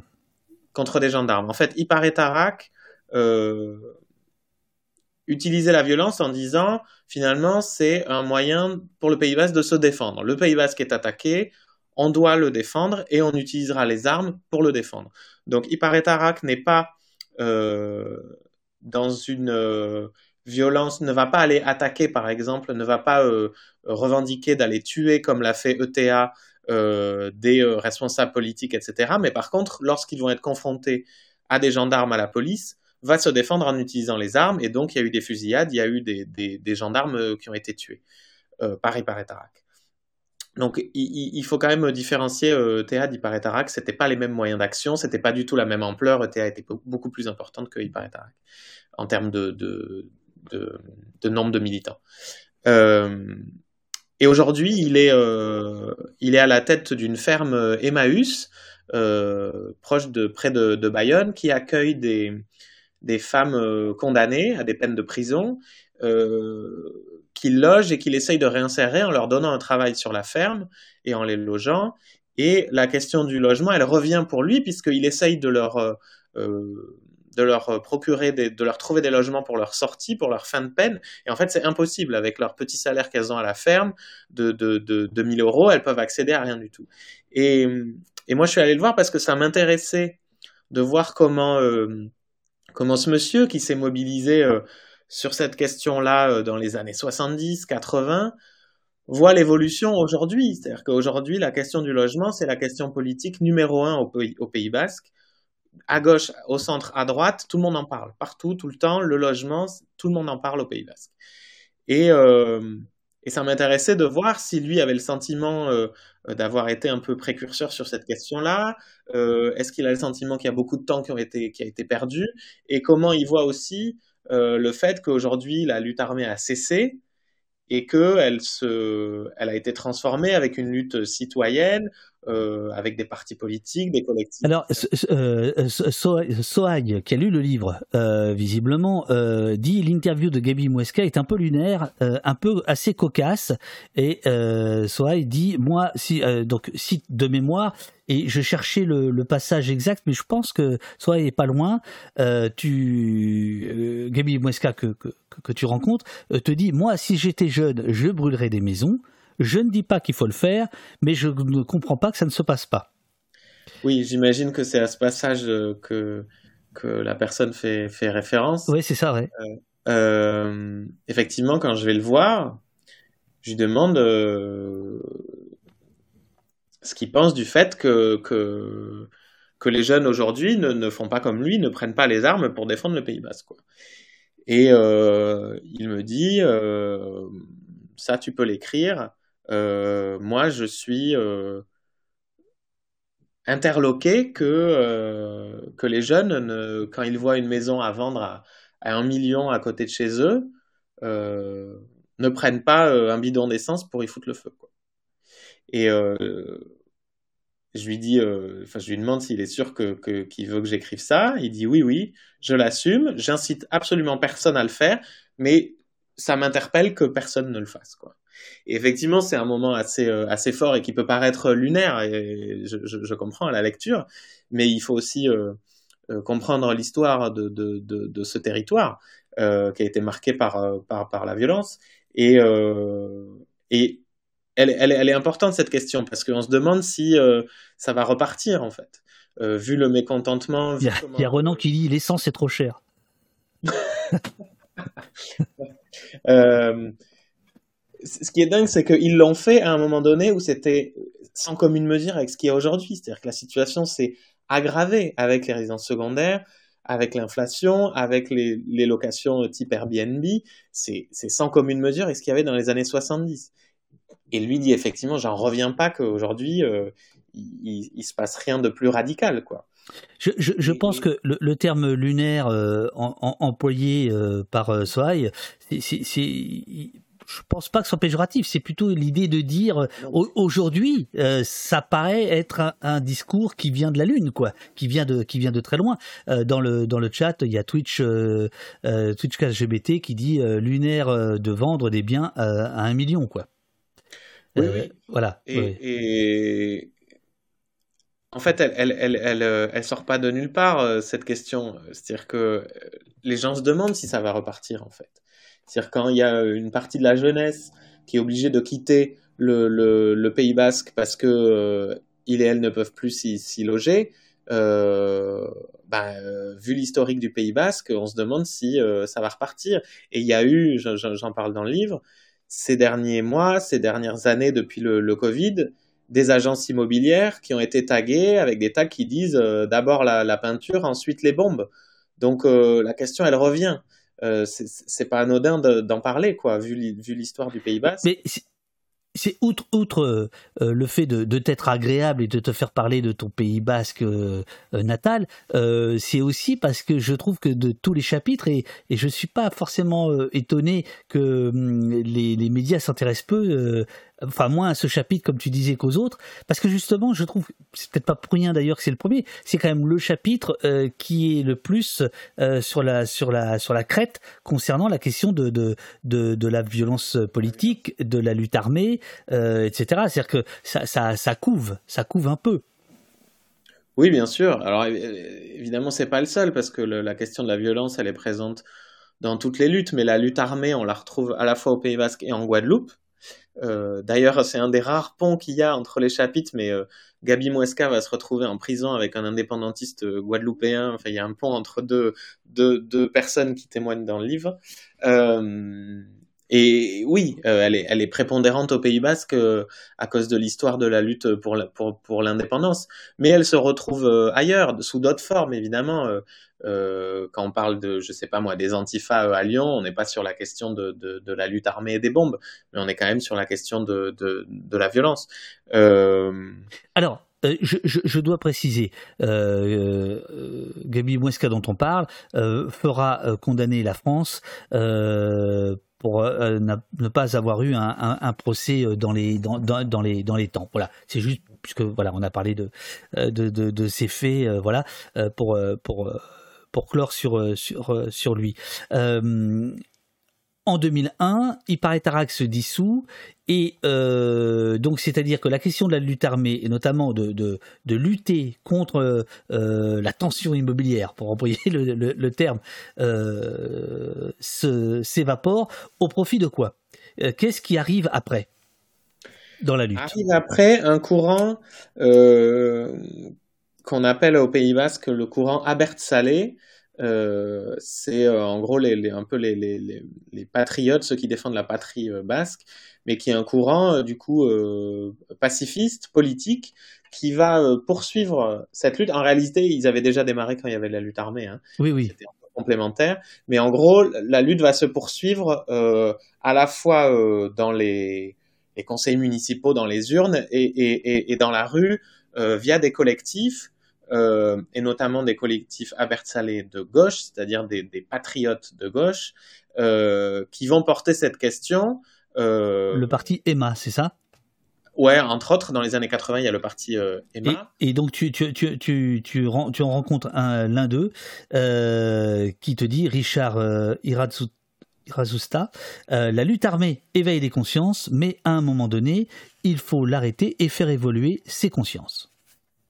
Oui, lui, c'est le point de vue euh, qu'il défend. Il n'a pas participé à, la lutte armée lui-même, mais euh, effectivement, en... il, il, faut comprendre pour les gens que euh, la lutte armée n'était pas le cœur de la lutte aux Pays-Bas. Souvent, elle venait en appui de, de mobilisation qu'il y avait. Par exemple, s'il y avait des mobilisations euh, euh, contre la fermeture d'une usine, il y avait des ouvriers, des ouvrières qui se battaient et euh, Iparet pouvait venir et euh, aller en gros déposer une bombe devant le, le, le, domicile du patron qui voulait licencier tous ses employés. Quoi. Il venait vraiment en appui et c'était pas l'avant-garde de la lutte, quoi, la lutte armée, hein, même si c'est évidemment la plus médiatisée et tout ça.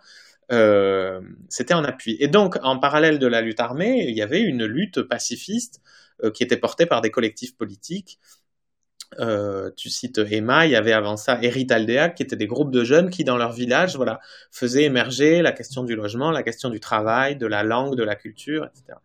Et donc la lutte sur le logement va se poursuivre eh ben, dans, les, dans les conseils municipaux, dans la rue, dans les associations de jeunes et tout ça. Et, euh, et Richard Irazusta euh, est intéressant parce que du coup, c'était un de ces jeunes militants euh, qui s'est politisé sur, sur ces questions-là dans les, dans les années euh, 80. Et aujourd'hui, il est, euh, il est aux responsabilités. Et ça, c'est particulièrement intéressant. C'est-à-dire qu'après avoir lutté, il est en position de, de prendre des décisions, puisqu'il est élu au logement à la ville d'Andaï, qui est sa ville euh, juste avant la frontière espagnole, sur la côte. Ça veut dire quoi? Il est aux responsabilités. Tu parles comme un, tu parles comme un député euh, dans la salle des quatre colonnes là. Ça veut rien dire. Il est aux, responsabilités. On est tous aux responsabilités, Monsieur, Monsieur Genticou. Qu'est-ce que ça veut dire ça?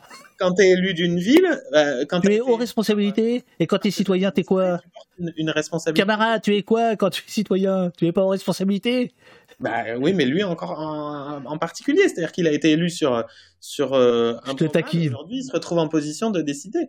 Donc euh, donc euh, moi ça et il y en a d'autres comme ça. Il y a celui en Loire-Atlantique. Euh, on oui. peut-être après, mais bien sûr, bien sûr, oui, oui. Je, je pensais à lui en t'écoutant. Intéressant quoi. Quand tu passes de la rue euh, en gros, au conseil municipal. moi, ça m'intéresse de voir comment tu, comment tu, ça se passe, quoi. Et ça se passe pas toujours bien, clairement. C'est, mais non, clairement. Oui.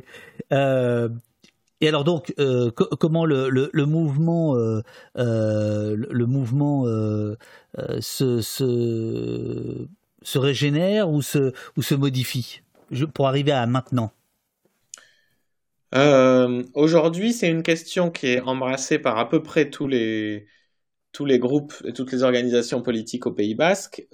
évidemment, pas du tout de la même manière à gauche et à droite, mais mouvement Abert Saleh, qui est donc le mouvement euh, euh, patriote basque, qui est en constante progression au Pays Basque, il, a, il fonctionne parce que à la fois euh, euh, la droite a en grande partie euh, euh participé à, à l'accroissement de ces problèmes de logement et la gauche ne s'en est pas saisie. donc entre le, le, le, mouvement Albert Salé s'est nourri de, de, ça. Il y a quelqu'un qui dit à la fois de la fainéantise de la gauche, je crois, et puis de, de, euh, de la corruption de la droite, ou je sais plus comment il le dit, mais bon, bref. Et, euh, et aujourd'hui, il y a un vrai mouvement, notamment depuis le, le Covid, euh, avec de nombreux collectifs qui, qui portent cette question-là. L'un des collectifs les, les plus importants aujourd'hui là sur cette question, c'est ALDA. J'allais, y venir. Alors lui, il est incroyable c'est un militant en guerre et euh, ça va répondre à la question de, Roland. Euh, a-t-on réussi à réguler Airbnb au Pays Basque? Et là, tu vas pouvoir nous raconter euh, l'histoire d'Alda. je remercie de fil en aiguille qui me soutient dans le chat parce que je t'ai fait un coup de pression sur la phrase responsabilité et des gens se permettent de dire que je, je, deviens Pascal Pro, que je fais des coups de pression gratuits. Non mais c'est non mais c'est quoi cette maison? Il n'y a plus de tenue. Il faudrait quelqu'un aux responsabilités pour tenir. Que, fait Eurial que fait, que fait la modératrice? Bon, alors on t'écoute. Euh, Alda, c'est génial. Le, le, le, le, gars, il est fort. Vas-y. Etcheverry, tu parles de, de, de... Oui. Donc, euh, Etcheverry, ça veut dire quoi? Euh, La maison euh, brûlée. Oh la, nouvelle, la maison neuve. La, la maison neuve. Euh, donc, Tchetch Etcheverry, qui est un peu un qui a 60 euh, ans, une petite soixantaine d'années. C'est vraiment une, mémoire, vivante du, militantisme au Pays Basque. Il est vraiment ce, mec, on le retrouve à peu près dans toutes les luttes qu'il y a eu au Pays Basque, que ce soit pour la langue, pour la culture, le travail, l'écologie, le logement. Il, est, vraiment partout. Et il est connu en dehors du Pays Basque puisqu'il a participé à fonder des mouvements écologistes comme Alternativa, entre autres Busy, etc., qu'on retrouve aujourd'hui au niveau national. Un gros morceau. un gros morceau, oui, tout à fait. Et, et Alda, donc, Alda, c'est né c'est né d'une chose qui est assez intéressante, c'est que euh, il, raconte que au moment où il y a la préparation de la COP 21 euh, euh, à Paris, les groupes écologistes dont il fait partie se, réunissent et ils reçoivent le, président de la Fondation Abbé Pierre. Et le président de la Fondation Abbé Pierre leur dit Moi, je comprends pas que vous, les écologistes, vous vous saisissez pas plus que ça de la question du logement, puisque la question du logement, c'est vraiment l'endroit où se croisent la question sociale et la question environnementale. Pourquoi? Parce que c'est à la fois euh, l'un des secteurs les plus polluants et en même temps l'un des postes de dépenses les plus importants pour les populations. Et donc ce sujet-là, ça pourrait permettre de, porter voilà, euh, une transition écologique sociale. Et, donc Tchetch Etcheverry euh, va réfléchir à cette question-là et va euh, participer à la création d'un groupe qui s'appelle ALDA, qui va émerger au Pays Basque pour euh, effectivement porter ces questions-là, notamment sur, pour les, classes populaires, euh, principalement à Bayonne, surtout c'est né à Bayonne. Et en fait, ce qui va se passer, c'est qu'ils vont démarrer une campagne contre Airbnb. ils vont louer un appartement sur Airbnb euh, ils vont s'installer dedans et en fait ils vont euh, y faire une, des conférences de presse, etc. pour euh, montrer que beaucoup de propriétaires de logements qui sont mis sur Airbnb sont dans l'illégalité parce que les logements sont pas déclarés, ils suivent pas les règles, etc. Et Alda va participer à mettre en, à régulariser euh, la situation de beaucoup de ces logements qui étaient dans, l'illégalité, mais évidemment, ils veulent pas s'arrêter là, puisqu'ils veulent que euh, y ait le plus de, régulation euh, possible sur la question des logements en location touristique à très courte durée, comme Airbnb, où on peut louer pour une seule nuit. Et ça, ça participe évidemment à faire monter les, prix de l'immobilier, à avoir des appartements vides à l'année, alors que des gens pourraient y loger, etc. Et en fait, du coup, ça va avoir tellement de succès leur campagne euh, contre Airbnb que le logement va devenir leur sujet numéro un, alors qu'au départ, ils voulaient porter d'autres questions sur les classes populaires, etc. Et euh, voilà, ils ont participé à l'émergence de ce, sujet-là.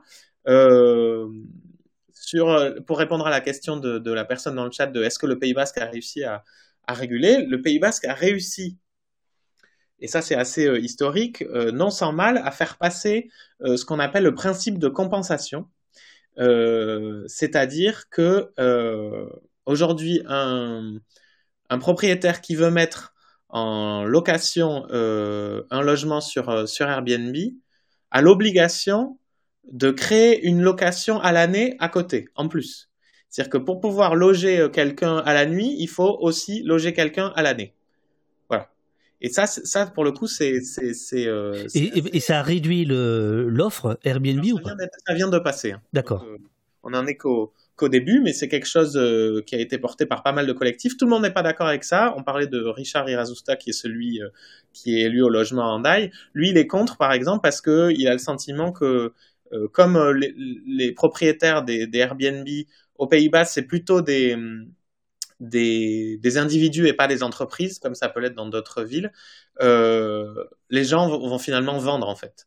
Euh, lui, il a peur que les propriétaires euh, des retraités qui avaient un appartement qui, qui, louait à tel endroit vont finalement le vendre et donc ça va encore plus faire monter les prix. Donc tout le monde n'est pas d'accord sur le, principe de compensation, mais le fait est que ça a porté la question de, de délocation de courte durée assez fortement dans, les médias et dans les sphères politiques euh, au Pays Basque. Euh, je, termine ce, chapitre. Après, on attaque Notre-Dame-des-Landes, le troisième chapitre et, dernier qu'on va aborder sur les, sur les, sur les sept. la peur de ne plus pouvoir vivre au Pays Basque, écris-tu page 53, peut-elle mener comme 50 ans plus tôt, une partie de sa jeunesse à recourir à la violence. Lors de la large manifestation de novembre 2021, des tracts anonymes lancés du haut des remparts de Bayonne appelaient à, je cite, virer du Pays basque ceux qui nous détruisent, à saboter, à bloquer l'économie, à détruire les agences immobilières et les banques. Et tu donnes d'autres, d'autres, d'autres exemples. Euh, tu l'as cité tout à l'heure, euh, des, messages des agences immobilières. Euh, aujourd'hui la peinture, demain les bombes. Il y a le parti du patrimoine, etc. cette, cette, cette question-là, est-ce que c'est une question qui venait d'elle-même dans les conversations ou est-ce que tu, tu l'as provoquée, tu l'as suscitée? Est-ce que tu, tu, tu la mets en lumière particulièrement ou est-ce qu'elle est là? Euh, c'est une, une, bonne question, c'est difficile à dire parce que moi, euh, moi bah, elle était au poste. Avec ce que tu viens, avec ce que tu viens de, de, de lire, c'est-à-dire que euh, je la sors pas de nulle part. Elle est là à cause de l'histoire du Pays Basque, mais aussi parce qu'il y a ces messages-là. Euh, donc elle est là, mais quand même, et, et, dans les réponses qui sont faites par les, les militants et militantes, notamment les plus jeunes dans, dans, dans le livre, c'est que ils n'ont pas oublié quand même euh, euh, ce qui s'est passé pour les militants qui ont pris cette voie-là. C'est-à-dire que soit ils sont morts, soit ils sont en prison.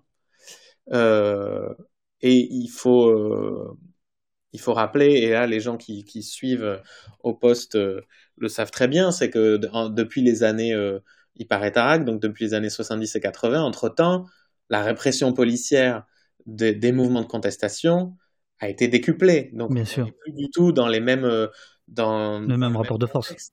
Hmm. Face à la, voilà, on n'est plus du tout dans le même rapport de force et la répression policière et judiciaire est sans commune mesure avec ce qui est connu à l'époque. Et ça, on le retrouve dans tous les chapitres. Ça, c'est vraiment quelque chose que, que, que, que, les anciens militants et militantes disent à chaque fois, c'est on pourrait jamais refaire ce qu'on a fait à l'époque. Ça, tout le temps. Ils disent tout le temps, ce qu'on a fait à l'époque, aujourd'hui, on serait en prison, on serait mort, on serait... Voilà. Et, et aux Pays-Bas, c'est la même chose. Ils ont conscience de, de, de, de la répression qui a frappé aussi euh, ces mouvements-là. Et le, par exemple, le mouvement des prisonniers, le mouvement de libération des prisonniers basques, pour faire sortir de prison les militants de la lutte armée qui sont encore euh, emprisonnés, est un des mouvements qui fédère le plus au Pays Basque. Donc, les gens à la fois veulent euh, la paix au Pays Basque, il faut quand même le dire, c'est-à-dire que la lutte armée elle a été violente pour tout le monde et la paix s'est construite en grande partie grâce au sérieux des, militants et militantes basques euh, qui ont euh, enterré la, lutte armée. Euh, maintenant, c'est, ils en appellent plutôt à l'État, au pouvoir public, pour prendre leurs responsabilités et de faire en sorte que eux aussi fassent le chemin pour que la paix perdure au Pays Basque. Euh, je pense qu'on peut passer à Notre-Dame-des-Landes. Encore qu'il y avait des, questions. Euh, Powerhead, qui nous dit euh, hmm, si les propriétaires vendent, ça ferait baisser les prix plutôt. Liolo qui comprend pas la logique de forcer les locations à l'année. Quel serait l'intérêt? Est-ce que tu veux répondre à ça ou pas? Oui, en fait. alors, encore une fois, c'est une idée qui est débattue, hein, mais c'est que c'est qu'il y ait un logement à l'année qui soit créé à chaque fois qu'il y a une location de courte durée. Donc, c'est de compenser, en fait, euh, un Airbnb avec une location pour quelqu'un qui peut, qui peut travailler et vivre euh, au niveau local.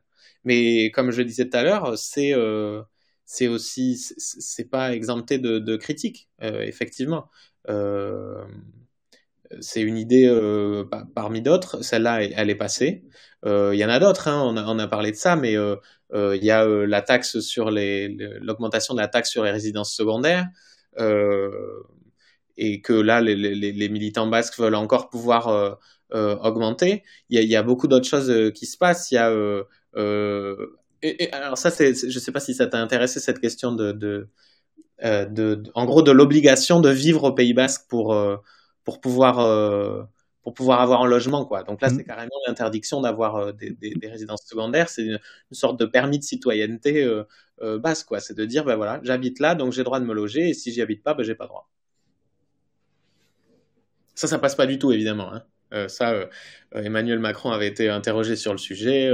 Pour lui, c'est contre la propriété privée, c'est contre la Constitution et tout ça. Donc ça, on en est très très très très loin évidemment.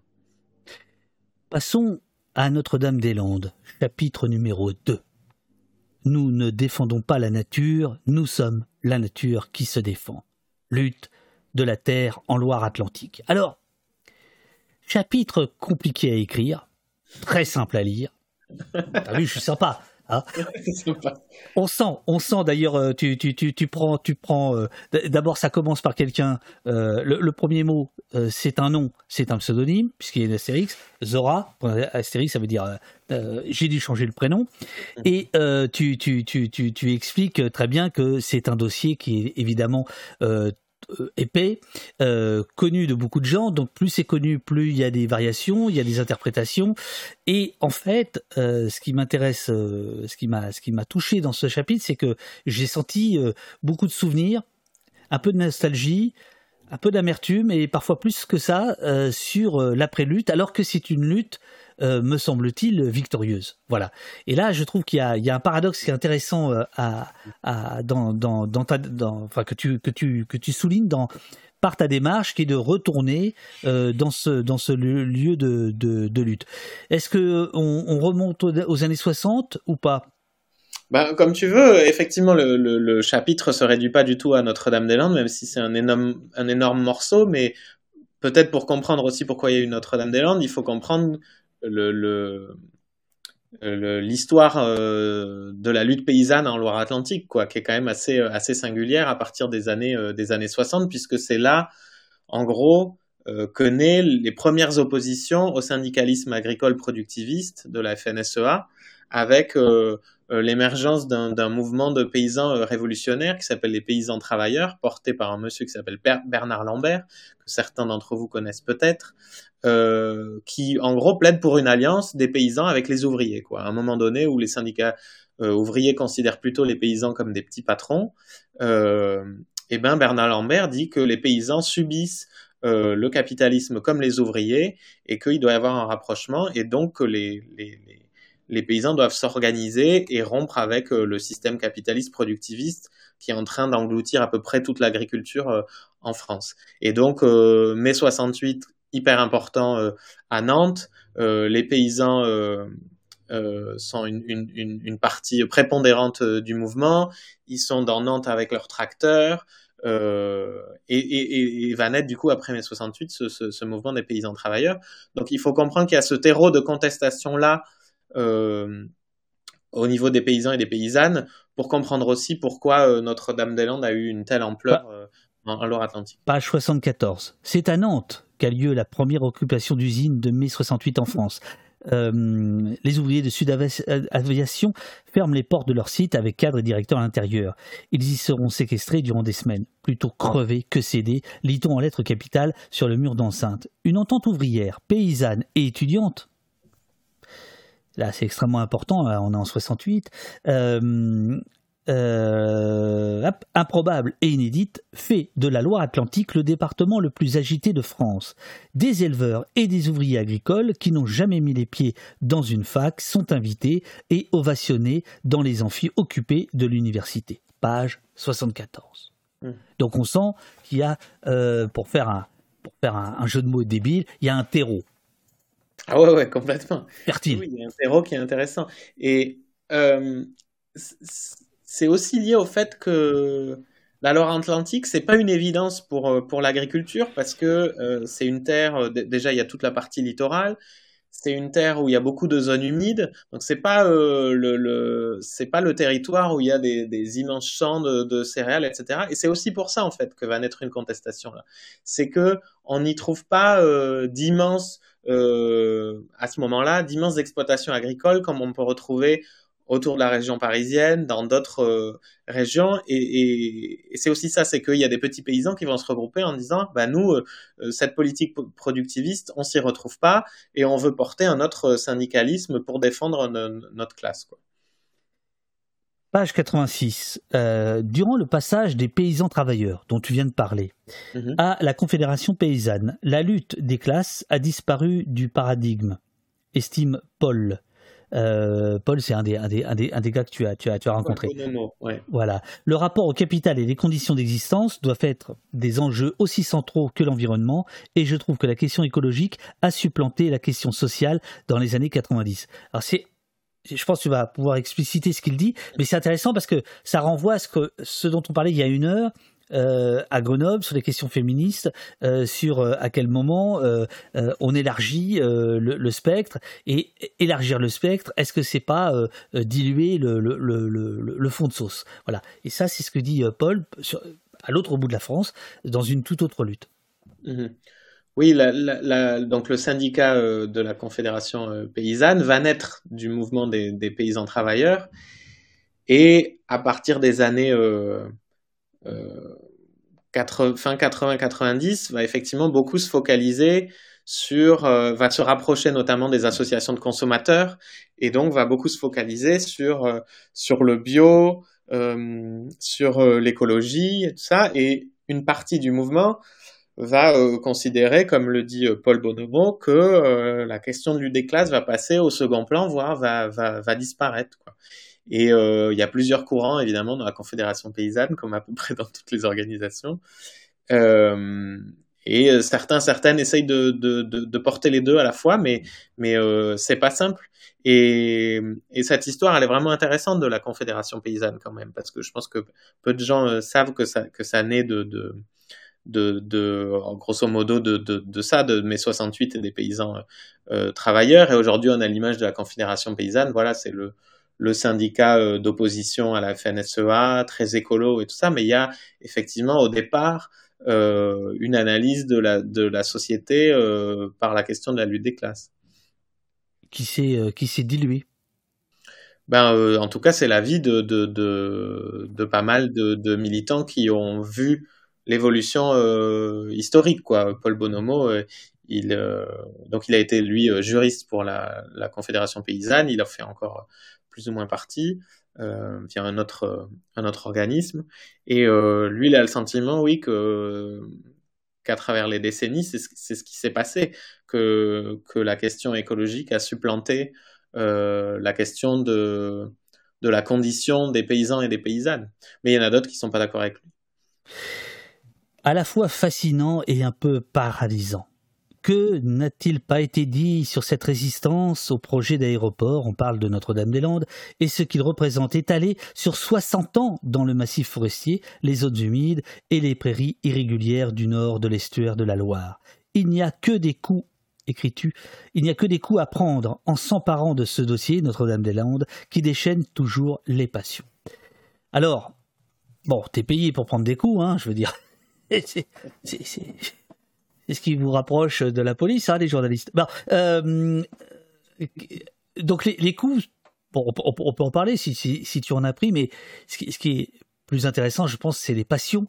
C'est-à-dire quelles sont les passions euh, que tu as euh, que tu as ravivées, que tu as retrouvées, qui sont toujours là chez chez les gens qui ont milité pour pour Notre-Dame-des-Landes? Ce que tu disais tout à l'heure est tout à fait juste. C'est-à-dire que c'est à la fois une, une, lutte victorieuse, vraiment. Euh, c'est une vraie lutte victorieuse. Il y en a quand même pas tant que ça dans le livre, il y en a, et elle en fait partie. Elle fait partie des, des, luttes qui euh, sont parvenues à la, victoire, donc euh, avec l'annulation du projet d'aéroport. Et en même temps, ça m'a vraiment frappé. Moi, j'avais, j'avais pas vraiment travaillé sur Notre-Dame-des-Landes et sur la ZAD jusqu'à, jusqu'au livre. Euh, je connaissais évidemment l'histoire, mais j'étais pas allé et tout ça pour être complètement transparent. Et je crois que je le dis d'ailleurs. Oui, oui, oui, absolument. Euh, et ce qui m'a vraiment frappé, c'est en parlant avec euh, une diversité de gens qui s'étaient mobilisés contre le projet d'aéroport,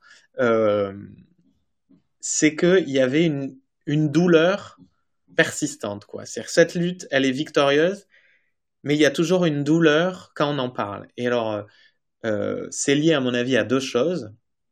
À la fois à la dureté de la répression qui a sévi euh, à Notre-Dame-des-Landes avec les expulsions, euh, les tentatives d'expulsion, puisque ça a échoué, les tentatives d'expulsion de, de la ZAD, les violences policières sur la ZAD et autour, et puis deuxième aspect, et ça c'est une partie importante. On se rappelle, hein, l'opération César en 2012, euh, des gendarmes, des blindés, euh, bon voilà, une, une, une, un maintien de l'ordre militarisé.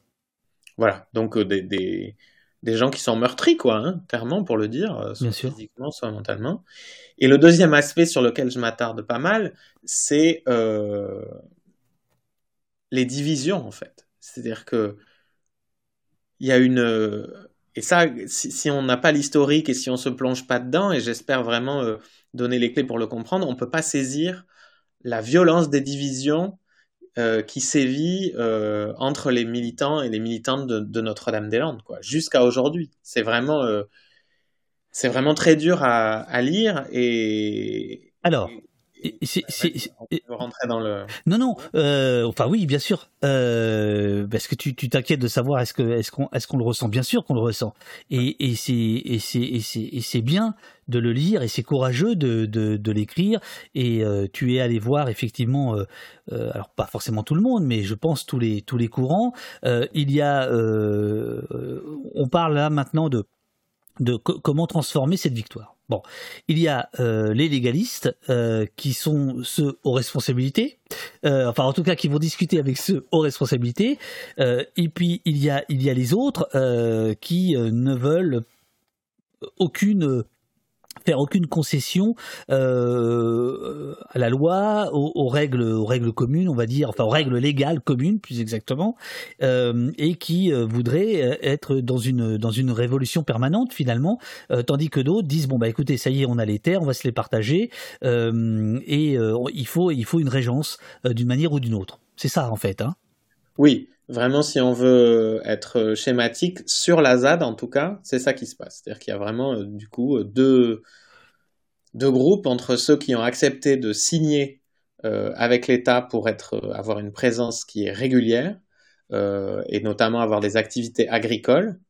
et ceux, qui, ceux et celles qui considèrent que depuis le début, la lutte contre l'aéroport, c'est aussi une lutte contre euh, un système, euh, une lutte contre l'État, et qu'il ne faut absolument rien donner à l'État, même pas une signature pour euh, que l'État dise ça y est, vous avez droit de rester là. En fait, ils n'attendent rien de l'État et donc ils ne veulent rien donner non plus à, l'État et ils refusent de régulariser leur situation. Pour le dire schématiquement, c'est ça. Et ça crée des tensions immenses entre les uns et les autres. Alors, je, fais un tout petit retour en arrière parce que j'avais oublié, mais il y a un, passage que j'adore, page 99. C'est l'opération, enfin, c'est l'opération César. Donc, enfin, c'est au moment de l'opération César, c'est-à-dire l'opération policière qui va échouer pour essayer de déloger euh, les, gens qui occupent euh, les terres. La station maison de la ZAD, Radio euh, Klaxon, qui pirate le 107 FM de Radio Vinci, autoroute, indique en direct les positions des forces de l'ordre. Loin de là, des milliers de personnes sont suspendues au site internet de la ZAD pour connaître le déroulé des événements. Dans cette période sombre pour les luttes sociales, la bataille de Notre-Dame-des-Landes a pris l'allure d'un symbole, celui du combat, à ne pas perdre dans un océan de défaites face à l'ordre établi. Plus de 200 comités de soutien sont lancés en France et l'opération César attire une partie de Gaulois et de Gauloises les plus réfractaires du pays qui rejoignent la ZAD équipés de ravitaillement et de matériel de protection utilisés par les groupes autonomes en manifestation. Euh, c'est en ça que c'est un, un moment euh, militant euh, crucial parce que c'est ça fait aussi partie de la riposte numérique qui, se, qui, qui, se, qui se met en place. on parlait tout à l'heure de, de, de, rapport de force. Il y, a aussi, y a aussi ça qui se, qui se, qui se met en place. Mais je reviens. Ça ne m'étonne pas que tu aies relevé ça. Effectivement, c'est un aspect de notre âme qui est euh, qui est un peu passé à la trappe, mais le, le, ce qui a été fait sur, euh, sur Internet à l'époque était assez novateur pour, pour les luttes. Ouais, tout à fait. Euh, je reviens au plus exactement, c'est Astrologie qui revient sur l'épisode euh, 1 954 34e épisode de Les réformistes versus les révolutionnaires. ben oui, bah oui, oui, effectivement. Hein. C'est sûr que c'est pas c'est pas que sur la ZAD. Euh, bon, il y a des problématiques spécifiques euh, à, la ZAD là, mais mais oui, bien sûr, euh, cette cette question-là de de à quel moment on s'arrête, de à quel point on est prêt à négocier avec le pouvoir en face. elle traverse tous les chapitres, toutes les luttes. Bien sûr, bien sûr. Alors, il y a, y a, un gars qui est touchant, il s'appelle Julien Durand. Enfin, moi, il m'a touché. Ah, je pensais pas que tu allais dire lui. Ok. Euh, qui, qui, fait justement le, le trait d'union euh, entre euh, qui essaie de tenir les deux les, les, les, deux bouts.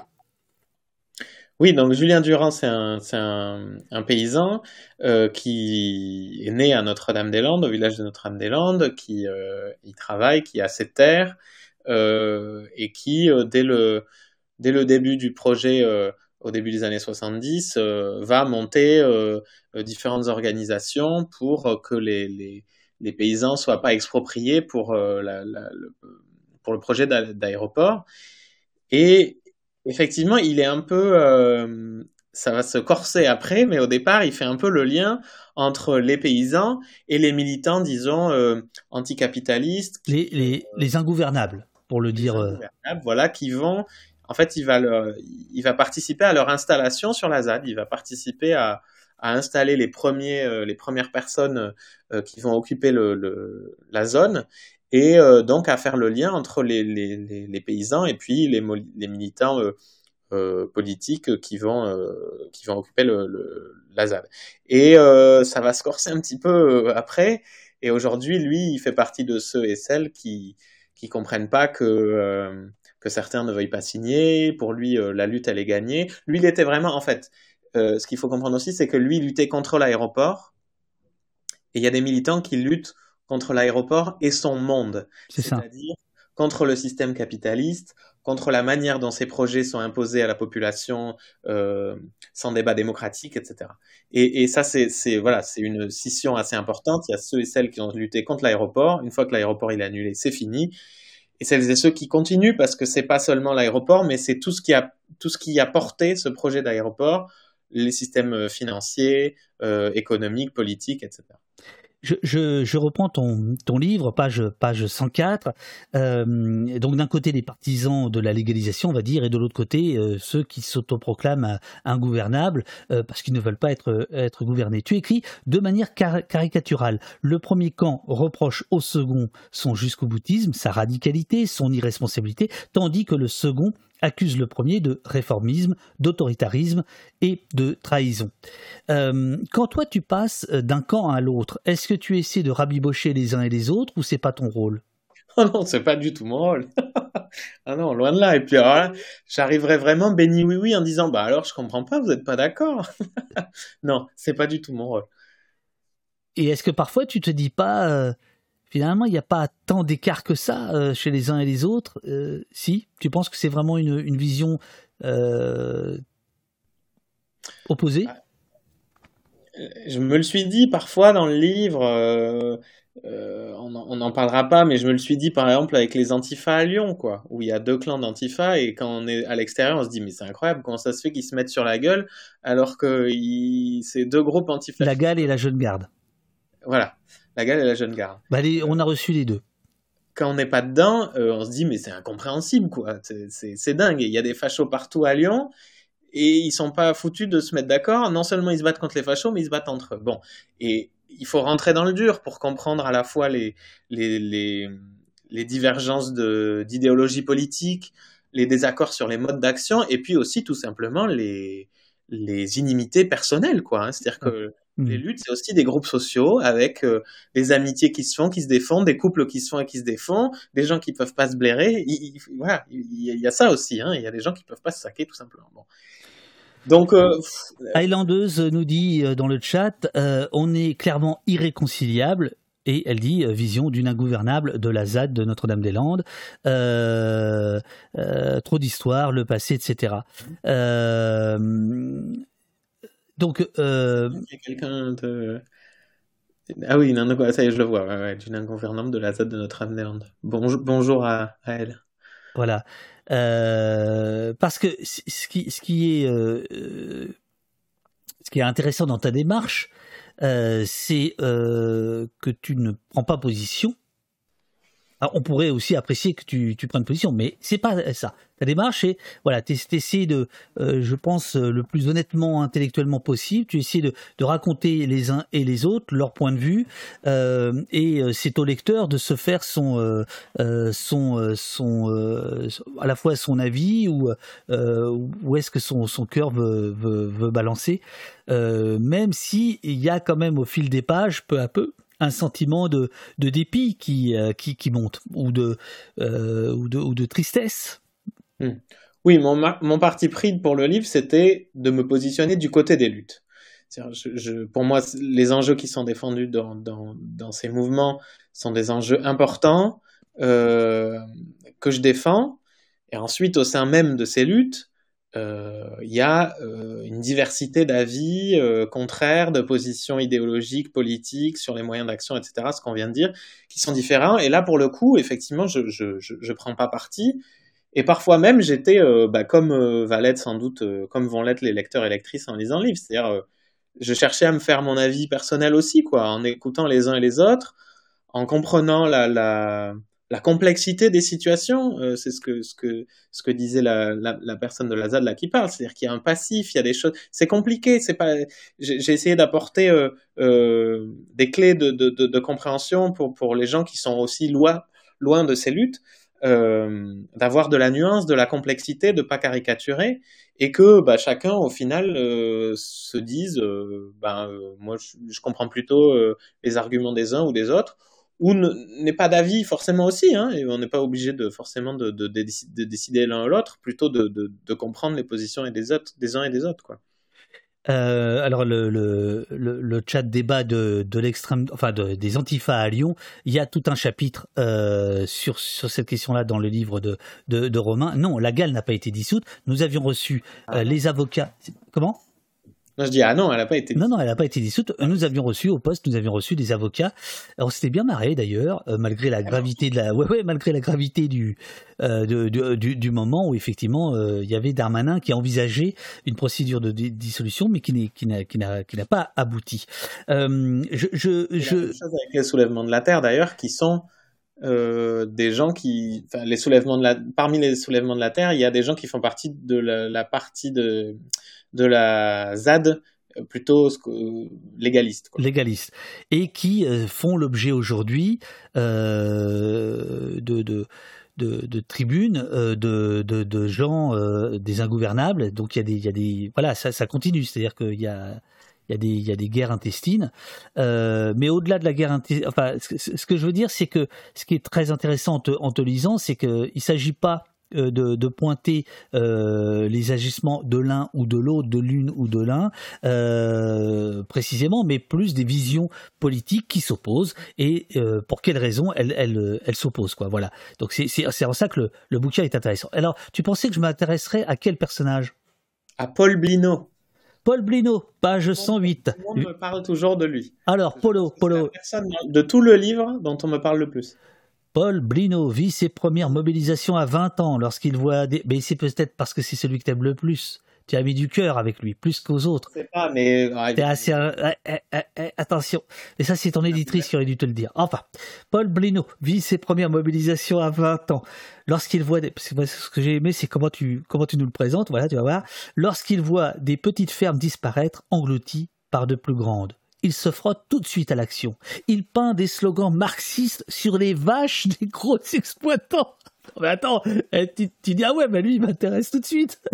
Arrache, attends, euh. Arrache la tapisserie d'un propriétaire rentier, collectionne les contusions face à la police. Comment veux-tu qu'on s'intéresse pas à ce monsieur? Euh, Qui est euh, qui est ce Paul Blino?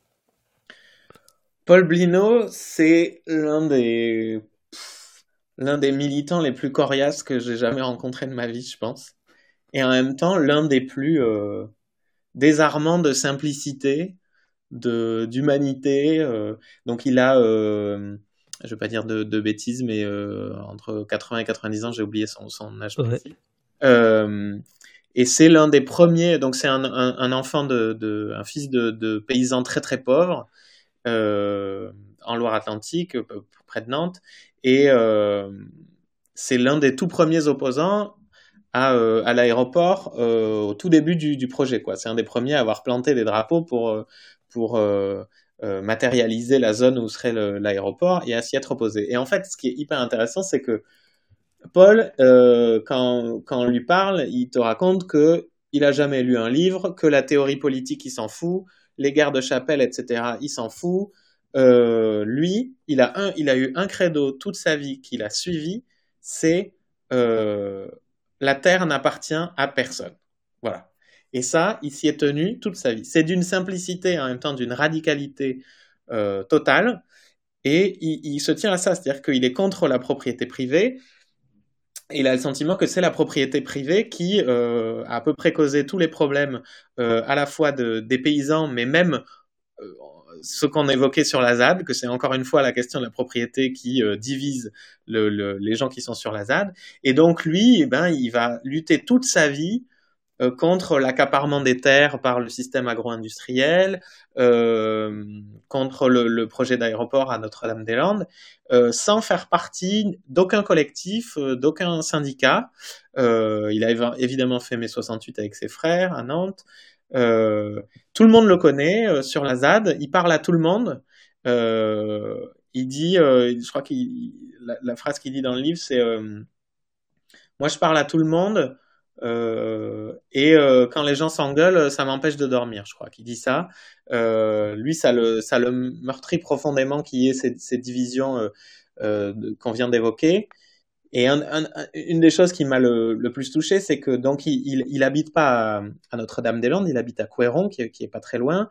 Il vivait avec sa femme et elle est morte quelques mois avant que je le rencontre.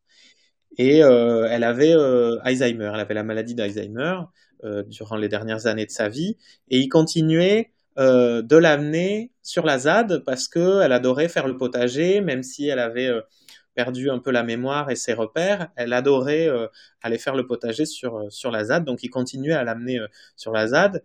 Et son rêve à, à Paul, c'était de créer une sorte d'EHPAD révolutionnaire sur la ZAD de Notre-Dame-des-Landes, pour amener euh, sa femme et en même temps tous ses anciens camarades de mai 68 qui étaient aujourd'hui dans les EHPAD qu'on connaît, euh, dans les situations qu'on connaît, en gros de les libérer des EHPAD et de tous les amener sur la ZAD et de, qui, puissent terminer leur vie euh, sur la ZAD ensemble quoi. Et euh, évidemment ça n'a pas eu lieu et, sa femme est, est, morte quelques quelques temps avant que que je le rencontre. Mais oui, c'est quelqu'un qui m'a beaucoup touché à la fois par sa simplicité, euh, par sa radicalité, euh, et puis comme je disais, voilà, c'est quelqu'un qui est pas du tout dans euh, dans, les, dans les idéologies, c'est assez frappant en fait, quoi. Son discours est d'une simplicité euh, assez incroyable.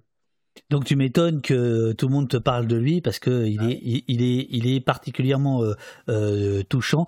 Euh, le chat dit c'est un vrai vieux fourneau ce monsieur. certains disent que ce serait même un des personnages, Pierrot. Ce serait Pierrot des vieux fourneaux? Oh, aucune idée. Alors là, ah bon? Alors là, aucune idée. Ah, je ne sais pas, je ne sais pas. je, il est prévu qu'on fasse une rencontre à, à Nantes là, à la fin du mois, du mois de juin, le 29 juin. J'aimerais beaucoup le, le, faire participer euh, à, la, à la rencontre à Paul. Super. Bah moi aussi je serai je serai à Nantes mais quelques jours avant euh, pour pour deux petites choses. Bah j'en profite. tu fais du placement de produit. Euh, un, je suis invité euh, au festival Sofilm à Nantes où je dois présenter un film. Alors normalement ça devait être Serpico, mon film de chevet, mais il y a un blocage de droit. Faut que je trouve un autre film. Et le lendemain, un samedi matin, je serai avec Pierre Douillard pour une discussion sur euh, sur les flics, sur la police, etc. Quoi. Voilà. Euh, il faut interviewer l'auteur des vieux fourneaux. Euh, ben, D'autant plus que dans un des vieux fourneaux, il y a un des personnages qui lit euh, mon premier roman, Dernière sommation. Ah oui? Ah oui, incroyable. Incroyable, incroyable. Bon, bref. Qu'est-ce que je voulais dire? Donc je pense qu'on a fait on a fait un peu le, le, le tour de, de, de, la question. Est-ce que tu vas ajouter quelque chose par rapport à, à par rapport à Notre-Dame-des-Landes ou sur le reste du, du, livre qui te tient à cœur et que nous n'aurions pas encore euh, euh, évoqué?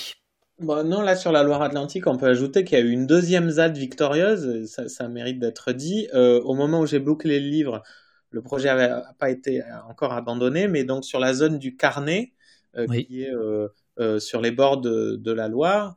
il y a eu une, nouvelle occupation entre, deux confinements durant la, pandémie contre un projet d'extension du port de Nantes-Saint-Nazaire et des, jeunes dont fait partie Zora avec laquelle euh, commence le, chapitre, euh, avait occupé les lieux contre le projet et aussi pour, euh, voilà, comme à Notre-Dame-des-Landes, créer une nouvelle forme de société.